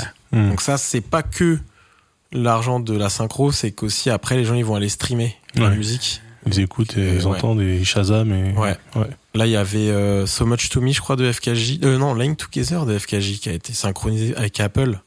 Donc Apple, c'est un peu le saint graal de la synchro. Ouais. Donc ça, c'est très cool. Pour quel truc, tu sais? Quelle, euh, quelle campagne? Pff, Je me rappelle plus. En tout cas, je me rappelle, je suivais euh, les playoffs NBA. Ouais. aux US et il y avait les pubs et je voyais le morceau d'FKJ. Donc là, je me disais, bon, On a fait un truc. Ça y est, il C'est se pas passe mal. quelque chose. là, ouais. c'est pas mal. Ok. C'est pas mal. Mais voilà, on essaye de vraiment développer ça parce que c'est un, c'est un outil de ouf euh, Hmm. financièrement. Et puis, euh, ouais, en termes de visibilité aussi. hein. Donc gens, pub, euh, pub, série, film, euh, Ouais, pub, série, film. Mais potentiellement d'autres trucs, genre du jeu vidéo, des choses comme ça. euh. Alors, est-ce qu'on a fait? Alors moi, mon rêve serait de faire GTA, une radio de GTA Ah ouais. avec Roche. Ah, ça serait Voilà. Là, maintenant que j'ai dit ça, il y a plus rien qui me m'excite. Je suis au- Là, je suis au maximum de l'excitation. J'étais à 6. Ouais, ce serait fou. Franchement, là, je me, je, je prendrais juste une caisse, je ferais le tour de la ville. Tu mets Roche FM et là, Voilà, Roche FM. ça ça, ouais, ce serait génial. Si vous m'entendez. Rock- Rockstar, sur Rockstar, tu nous Ils écoutes. regardent, ils écoutent des LT très régulièrement. T'avais une, une question Ouais, d'Ashley, ouais, ouais, euh, quand tu parlais justement de on se retrouve en studio, euh, on écoute les sons les uns des autres, on travaille ensemble, etc. Justement, la question c'était, vous avez un local pour ça ou c'est chacun qui compose dans son coin et vous regroupez pour des sessions? En fait, à un moment, on a, on a loué un studio. Et l'ancien studio d'Edbanger, Ouais. comme de par hasard, euh, vers, euh, c'était où? Vers, euh, dans le 18e, dans le fin fond du 18. Et euh, c'est vrai que c'était un peu l'endroit, le repère, quoi. Je sais qu'il y a deux, trois artistes qui dormaient euh, Mm. la nuit dans le canapé lit qui était, qu'on a failli brûler tellement c'était le- l'enfer. Mais là-bas, c'était un lieu incroyable parce qu'on faisait, en fait, on avait tous des petits appartes. Du coup, bah, les samedis soirs, bah, on mettait les platines et, euh, et puis on allait faire des teufs, en fait Ouais. dedans. Donc on mettait le son à fond. Euh, après, on faisait des sessions studio. On a fait donc la première compilation. On a fait des, des duos d'artistes et qu'on a fait dans, dans ce studio. Aujourd'hui, on a gardé ce truc de studio, mais au final, euh, il y en a un qui habite à Tours, un à Bruxelles, un aux Philippines. Ouais. C'est dur de Ouais. réunir tout le monde. Mais sur la compile là qu'on a, euh, on a pas mal de la prochaine compile pour les 10 ans. On a des, vraiment réussi à avoir des, des beaux trios, Mm. Ce qu'on n'avait pas avant. Parce qu'on a fait, euh, on va faire des camps maintenant. Donc on loue un, un studio à la campagne, on y va à Ouais. trois, hmm. on fait du son toute la journée. Là il y a FKJ qui est venu, qui a fait un Red Bull avec euh, Red Bull Studio avec Crayon. Mhm. Euh, Dabel a son studio en Belgique, donc euh, les gars ils vont en Belgique faire du son avec lui. On s'arrange. Moi je fais beaucoup de son avec Cartel quand je rentre à Tours. Mm. Il y a encore un. Yes. Un Il y a truc, quand même des sessions. euh, On a perdu pas mal d'énergie aussi pa- avec ce truc. Avant on était Ouais. tous à Paname. ouais, Mais aujourd'hui tout le monde est. soit parti. ouais. euh, ouais. Mais voilà, on essaye de cultiver ça encore, mais c'est dur quand les gens sont pas là. Mm. Mais la norme, c'est plutôt euh, chacun euh, prod de son côté, fait appel à son ingé son, l'équipe avec qui il a l'habitude de travailler, ou c'est il y a plutôt il y a, Ouais. il y a quand même l'ingé son maison roche. euh, Non, non, même pas. C'est, on est, on est notre propre ingé son en fait. Hein. on branche les trucs. euh, C'est pas masterisé, mixé par des gens extérieurs quoi Ça dépend des, des artistes, hein. Ouais. mais en, globalement non. Aujourd'hui, en fait, le mix et le mastering fait tellement partie. Enfin, le mastering c'est autre chose, mais le mix fait tellement partie du, Mmh, L'aspect artistique. du ouais, du son que c'est un truc qu'on fait nous-mêmes. On essaye en tout cas de le faire au maximum. Ouais, mais c'est-à-dire que le, par exemple, Double, il envoie un morceau, il est remixé euh, par euh, Roche ou pas? Non, non, non, Non. non. On prend touche le- à rien. Ouais, d'accord. Il l'envoie, chut, on Ok. prend euh, tel quel, ouais. Il n'y a pas un preset. mix, Non, on n'a euh, pas. En fait, nous, on n'a pas. en- on n'a pas ce truc un peu à l'américaine d'un studio euh, avec plein de d'ingés, des icos et tout. Enfin, chaque artiste est indépendant là-dessus. Ok. Mais ça, ce serait un truc de, de fou d'avoir un endroit euh, dédié à la musique euh, aussi fat. Mais à Paris, c'est une, c'est Ouais. une tannée d'avoir un, un beau lieu.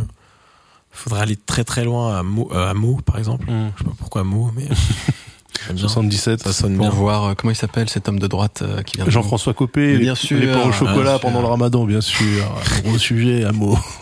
Tu le rencontreras peut-être, tu le feras venir au studio. Avec plaisir. Bien sûr. Tu sais, tu t'inspires de, de super musique, genre Bon Entendeur, et puis tu fais venir Jean-François Copé sur ta musique qui dit des choses. Ça peut être génial. Ah, Gynéco, il l'a fait avec Bernard Tapie. Euh, Tout est possible. Ah ouais, ouais, tout ouais. est ouais, ouais. possible. Tout est possible. Ouais. Non, après, ouais, bon ils ont fait leur trou avec ça, avec les euh, Ouais. PPDA et tout. Ouais, ouais. On aurait préféré que ce ne soit pas le cas. Euh, Mauvaise vibe, là. Ouais. Non. Ouais. Non, en- en- après, après, ce sont peut-être des, des gens très sympas, mais euh, Mm. il y a eu un scandale à un moment quand même avec Bon Entendeur. Moi, j'ai pas les refs, mais du coup, je- Ouais, moi non plus. Ouais. Mais bon, moi je les aime bien, c'est des bons gars. Certainement, Ouais. mais euh, de là à ce que ça devienne si fat, euh, j'ai pas compris personnellement. Ah non. Ah, mais ils ont pas d'élitisme, c'est- pas d'élitisme. Une belle stratégie, euh, en fait. Ils ont une belle stratégie pour arriver à faire ça. euh, je pense qu'il y a un truc euh, qu'ils ont bien mené, en tout cas. Certainement. Donc, euh, je suis admiratif toujours des gens qui arrivent à, à sortir de, de, de dons de ses ou et puis de, de réussir à se faire des tournées comme ça, internationales. C'est fort quand même. Hmm. Oui, euh, je propose qu'on passe tout de suite à la suite. Euh, non, juste dernier, des personnes que je voulais mentionner quand même, euh, et qui illustrent, parce qu'on a commencé quasiment le podcast avec la question est-ce que vous êtes un label de musique électronique? Est-ce que tu te Ouais, reconnais ouais. là-dedans? Et je pense qu'en tout cas aujourd'hui, ce n'est clairement plus valable euh, parce qu'il y a des noms très précis qui me viennent en tête, plus récents en fait. Euh, je pense à Wensnow avec qui vous travaillez, qui a ce côté beaucoup plus R&B, néo soul, etc. Ouais. Alors avec du son électronique aussi, mais et puis surtout une française. euh, je pensais à Enchanté Julia. Mm. Alors qui a, il faut que tu juste rapidement parce que c'est une artiste émergente qui commence à faire de plus en plus parler d'elle en France quand même. Ouais. Euh, Est-ce qu'elle est vraiment signée sur le label? Parce que votre nom apparaît aux côtés d'un autre label d'ailleurs sur son tout dernier album. Mm. Euh, comment ça se passe la collaboration avec Enchanté Julia en fait, maintenant, on fait de, de la production Ouais. de projets. Donc, on produit, euh, on investit sur le produit, euh, sur le, la musique et, et on, on accompagne l'artiste dans la production du disque. Ensuite, on l'aide à trouver un, un label ou une distribution. Mais en fait, nous, on, on l'intègre pas à Roche. Parce qu'en fait, pour moi, Enchanté Julia, c'est un projet qui sort du cadre, en tout cas. Ouais. Mais qu'on a qu'on apprécie. Et en fait on voulait pas euh, euh, s'empêcher de bosser sur des, des projets qu'on a qu'on aimait quoi. Mais concrètement, quand tu dis bosser dessus, c'est-à-dire c'est euh, c'est des gens de Roche qui bossent sur les, Donc, les prods, sur la composition la sur- musique euh, c'est géré par par Enchanté Julie et son équipe. Ouais. mais par contre nous on va l'aider à à booker des studios des sessions d'enregistrement. En fait on va produire sur la la création de la musique quoi. Et après elle a son équipe pour le marketing etc. Et on, voilà, c'est vraiment aider à créer le disque, donner des contacts, aider aussi à hum, aller chercher les fameuses aides Ouais. pour euh, aider le projet à être plus ambitieux. Mm. Donc, euh, Mais donc pour le coup, vous intervenez pas sur, euh, sur l'artistique en vrai. Du coup. non, non, non. Mm. C'est vraiment ça, c'est un truc que ouais, on, on touche pas. Si on donne des, on donne des contacts par un guitariste, Mm. tu vois, c'est des trucs Ouais. qu'on peut faire, mais c'est ils sont vraiment maîtres à bord euh, là-dessus quoi. Et ça, c'est intéressant quand on est un label, ces modèles de, de- de coproduction, enfin de participer euh, euh, à des prods comme ça sans que ce soit complètement mené intégralement par le label, notamment économiquement, par exemple, c'est intéressant. Ouais, ouais, ouais. C'est intéressant pour nous de le faire. Euh, et puis, Ouais, c'est qu'il y a, il y a tout un schmilblick avec les aides en fait, qui fait que les, les, les aides de, de l'État, en fait, elles, elles sont plus présentes pour les, les Français en fait, pour les chanteurs français. Il y a un truc, il y a un- une histoire de quota, je pense. Et euh, donc c'est plus simple pour nous d'accompagner des artistes euh, grâce à ces aides, tu vois. Donc on essaie d'en profiter, de faire profiter à des artistes. Parce que pour les artistes en anglais, c'est c'est plus compliqué. Donc euh, voilà. Et puis surtout, je pense l'objectif c'est de bosser avec des, des artistes qu'on pourrait pas bosser euh, à côté. Donc euh, peut-être aller dans d'autres styles en fait, faire tenter d'autres choses. euh. Voilà. Et enchanté Julia, c'est c'est vraiment un plaisir parce qu'on adore sa musique. Et puis le R&B français est pas assez représenté. Quoi, a un truc qui se passe là. ça commence. Ouais. Et que voilà, elle est dans un bon, une bonne ligne droite, euh, Julia, en tout cas. Est-ce que, est-ce que tu tu veux dire un dernier petit mot sur le- les trucs à venir chez, chez Roche, le futur euh, Est-ce que t'as envie de dire un truc? Bah ouais, on a une belle année euh, à venir là avec pas mal d'albums. Donc le, le, le cartel qui, euh, qui va être très cool. J'attends avec impatience. Dabel, FKJ bossent sur un album. Euh, moi j'ai mon, mon projet qui va arriver aussi. Et on a un nouveau venu. Et je peux pas le dire. Ah, il joue genre, tu vois, il, il- il s'amuse. Mais il a, il a collaboré. d'ici deux semaines, c'est bon. Il a collaboré avec nous sur des pochettes. J'en dis pas plus. Voilà. Démerdez-vous. Tu sais que l'émission sort dans deux semaines. Tu peux peut-être que dans deux semaines ce sera officiel. Non, ce non, sera pas officiel. ce sera pas officiel. On va dire. Je peux pas, désolé les gars. Il a collaboré c'est déjà, beaucoup. C'est pas Jean-François Copé en tout cas, c'est sûr. C'est non. Non, très bien. En tout cas, ceux qui savent, savent. Ceux qui savent savent. Mhm. Et nous, on sait pas. Nous, on sait pas. Je vous le dirai en off. ok. Bon, un grand merci, euh, Césaire, d'être venu nous voir. Ouais, c'était très cool. On termine, c'est la tradition dans DLT avec les recommandations. Oh là. Euh, on t'a pas prévenu d'ailleurs en avance. Ah, ouais, Euh, c'est quoi ça Oh bah, il devrait en avoir deux, trois quand même. oui, je pense qu'il a, Ouais. qu'il a ça sous le coude. hein. Ouais. Bon, en gros, en fait, tu vois, chacun choisit un petit morceau à la fin qu'on qu'on Ouais. qu'on a squatté récemment. euh, Quelle que soit l'époque, quel que soit le un style. intemporel pour toi, un classique, peu importe quoi. Ouais, un truc que t'as envie que les gens découvrent, tout simplement. Voilà. Ok. T'as une petite idée ou tu veux qu'on commence avec Daz On te laisse réfléchir comme ça Je vais aller voir commence sur avec mon- moi. ma playlist. euh, Euh, Spotify. ouais, moi c'est un morceau des Twins avec un Z Oui. qui s'appelle Journey with Me. Euh, les Twins, c'est un groupe de voilà, Ouais. c'est un groupe de jumeaux euh, produit par Warren G. Donc l'album c'est Conversation sorti en 95 et moi le son en fait, c'est un album que j'écoute encore très régulièrement Ok. Parce qu'en fait il passe archi bien, les mecs rappent bien et, et le son c'est du Warren G donc c'est c'est très propre. C'est un de tes classiques? Ouais, complètement. Ouais, tout l'album.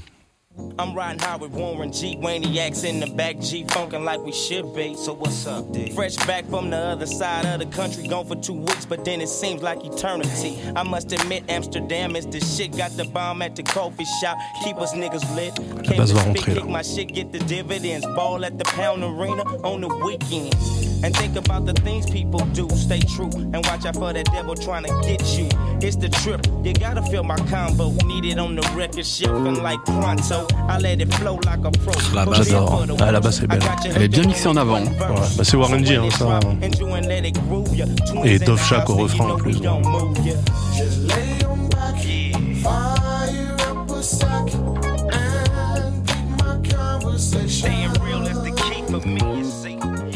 Toujours efficace. Très efficace, Très Warren efficace. G. euh, Ça te plaît, Césaire? Ouais, de ouf. Moi. Je suis fan de Warren G. c'est- le G-Funk. c'est J'ai eu la chance de le voir. Ok. C'est vrai? Ouais. Un alors les, les un festival, c'est le festival latino. Donc il y a vraiment que des latinos. Ouais. Il y avait tous les anciens euh, pff, Warren G, Snoop, euh, Ouais? pff, et même tous les trucs genre Zap, Zap and Roger. Ah ouais. Ouais, Mais, mais il était décédé, Roger Troutman, déjà, non? Oui, mais il a encore le band. Euh, Ouais. Euh, Zap, euh, pff, tous les mêmes caméos. Ah ouais, un de boogie comme ça. Et puis la culture latino à fond. Ouais. Parce qu'en fait, il y a, C'était où ça? c'était à Los Angeles. Ouais, bah normal. Ouais. Et le festival, c'est n'importe quoi, tu vois. Les stars de l'époque, euh, Exhibit. euh, Ouais. Bah la dis- culture euh, latina là-bas, évidemment, ça fait partie de. Donc, Bah, il y a Double joue souvent euh, pour un collectif qui s'appelle Funk Freaks. Ouais.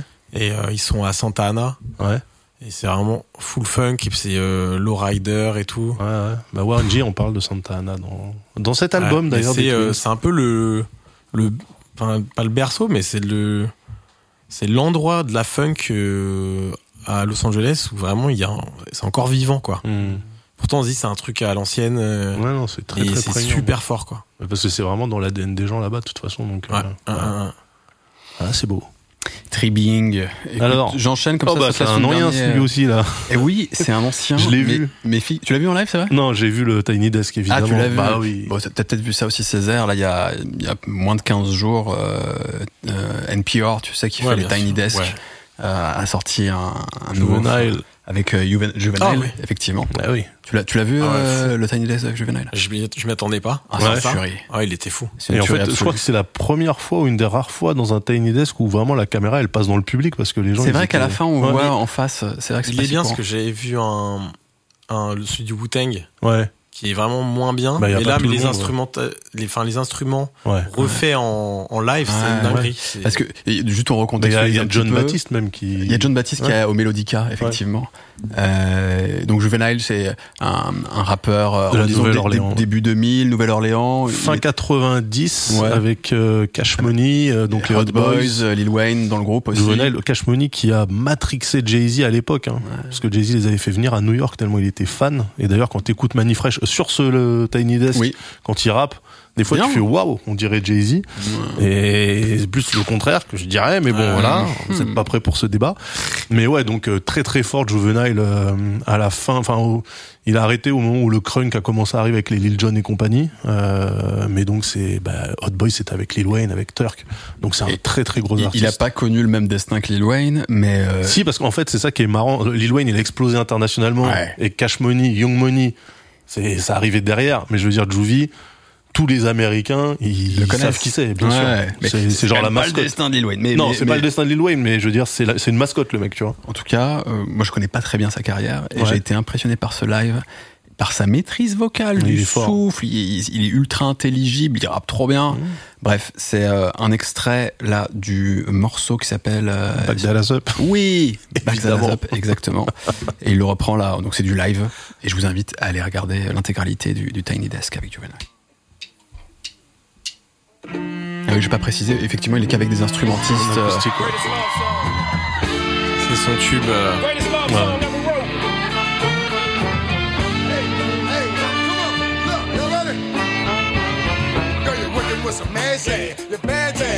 le flow.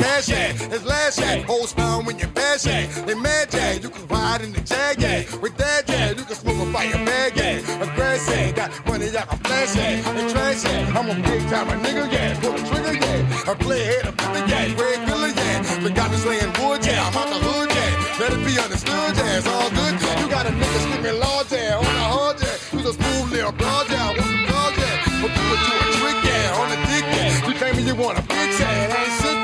Voilà, et en gros, effectivement, comme tu le disais, Césaire, il rejoue en fait avec euh, presque en formation big band, avec des mecs à la trompette, etc. euh, tout- sais que des fois ça rend, ça rend pas, mais là ça, ça Et- rend vraiment Bah après, trop bien. c'est la Nouvelle-Orléans, ils ont la tradition Ouais, de la en fait, fanfare. c'est des big bands, ouais, Ouais. c'est ça, c'est ça. c'est que- et puis il y avait des éléments sonores en fait que même dans le dans la prod originale Mhm. on retrouvait, Ouais. mais c'est- là il y a juste un aspect plus acoustique entre guillemets qui est apporté et qui fonctionne. Non mais Juvenile, moi j'en- j'encourage les gens à réécouter. Euh, il faut pas oublier que ces mecs-là, ils ont été ultra influents. Genre l'expression bling bling, si tu le dis, c'est à cause d'eux. C'est eux qui l'ont inventé, tu vois, le Mhm. bling et tout ça. Les morceaux comme Project Beach et d'autres trucs où en fait ils racontent n'importe quoi, mais t'es obligé de suivre en fait parce que le mec est trop fort. Ils, ils étaient trop forts les Hot Boys à l'époque, hein, vraiment. Césaire, Taroko. Euh, ouais, Sista, Ok. euh, Sweet You Down. En fait, c'est le premier album de Missy Elliott, Ah. et produit par Timbaland. Bon, Au on début, je voulais mettre un Joe Desai, mais Joe Desai, mais Oh, Joe Desi. mais euh, mais je suis et je pense que Joe Desai il a touché à- au- un peu au prod à l'époque. C'était dans le basement euh, avec Gene Wine, tout ça, et c'est un truc que- qui m'a bien influencé. euh. Récemment, j'ai même acheté un synthé avec le le son de Ride My Pony, tu vois. J'ai juste Ah ouais. acheté le synthé pour avoir le son. On verra ce que j'en fais. C'est un preset? C'est un preset. De, de Pony de Ginny Wine. Ouais, Ouais. Ouais. Donc le. ouais, c'est ça. J'ai trouvé le Ouais. synthé. Je fais, ok, on verra. Peut-être je vous ferai un son. Ah, ça serait marrant, ouais. Je ferai un son de un afrobeat euh, avec le truc, on verra. Bon, en tout cas, on est Vous dans l'aurez un vous l'aurez entendu ici en tout cas. Oui. Et c'est Sista Sweat You Down.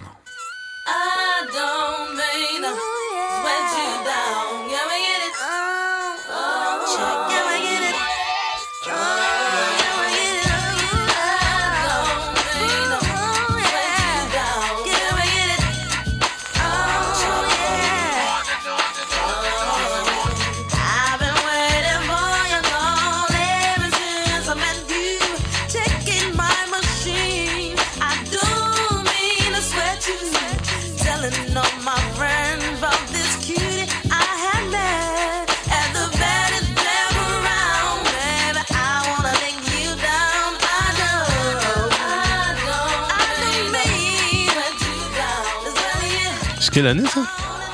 Ça, c'est 93. Ouais. C'est marrant, il n'y a pas de bas dans le mix.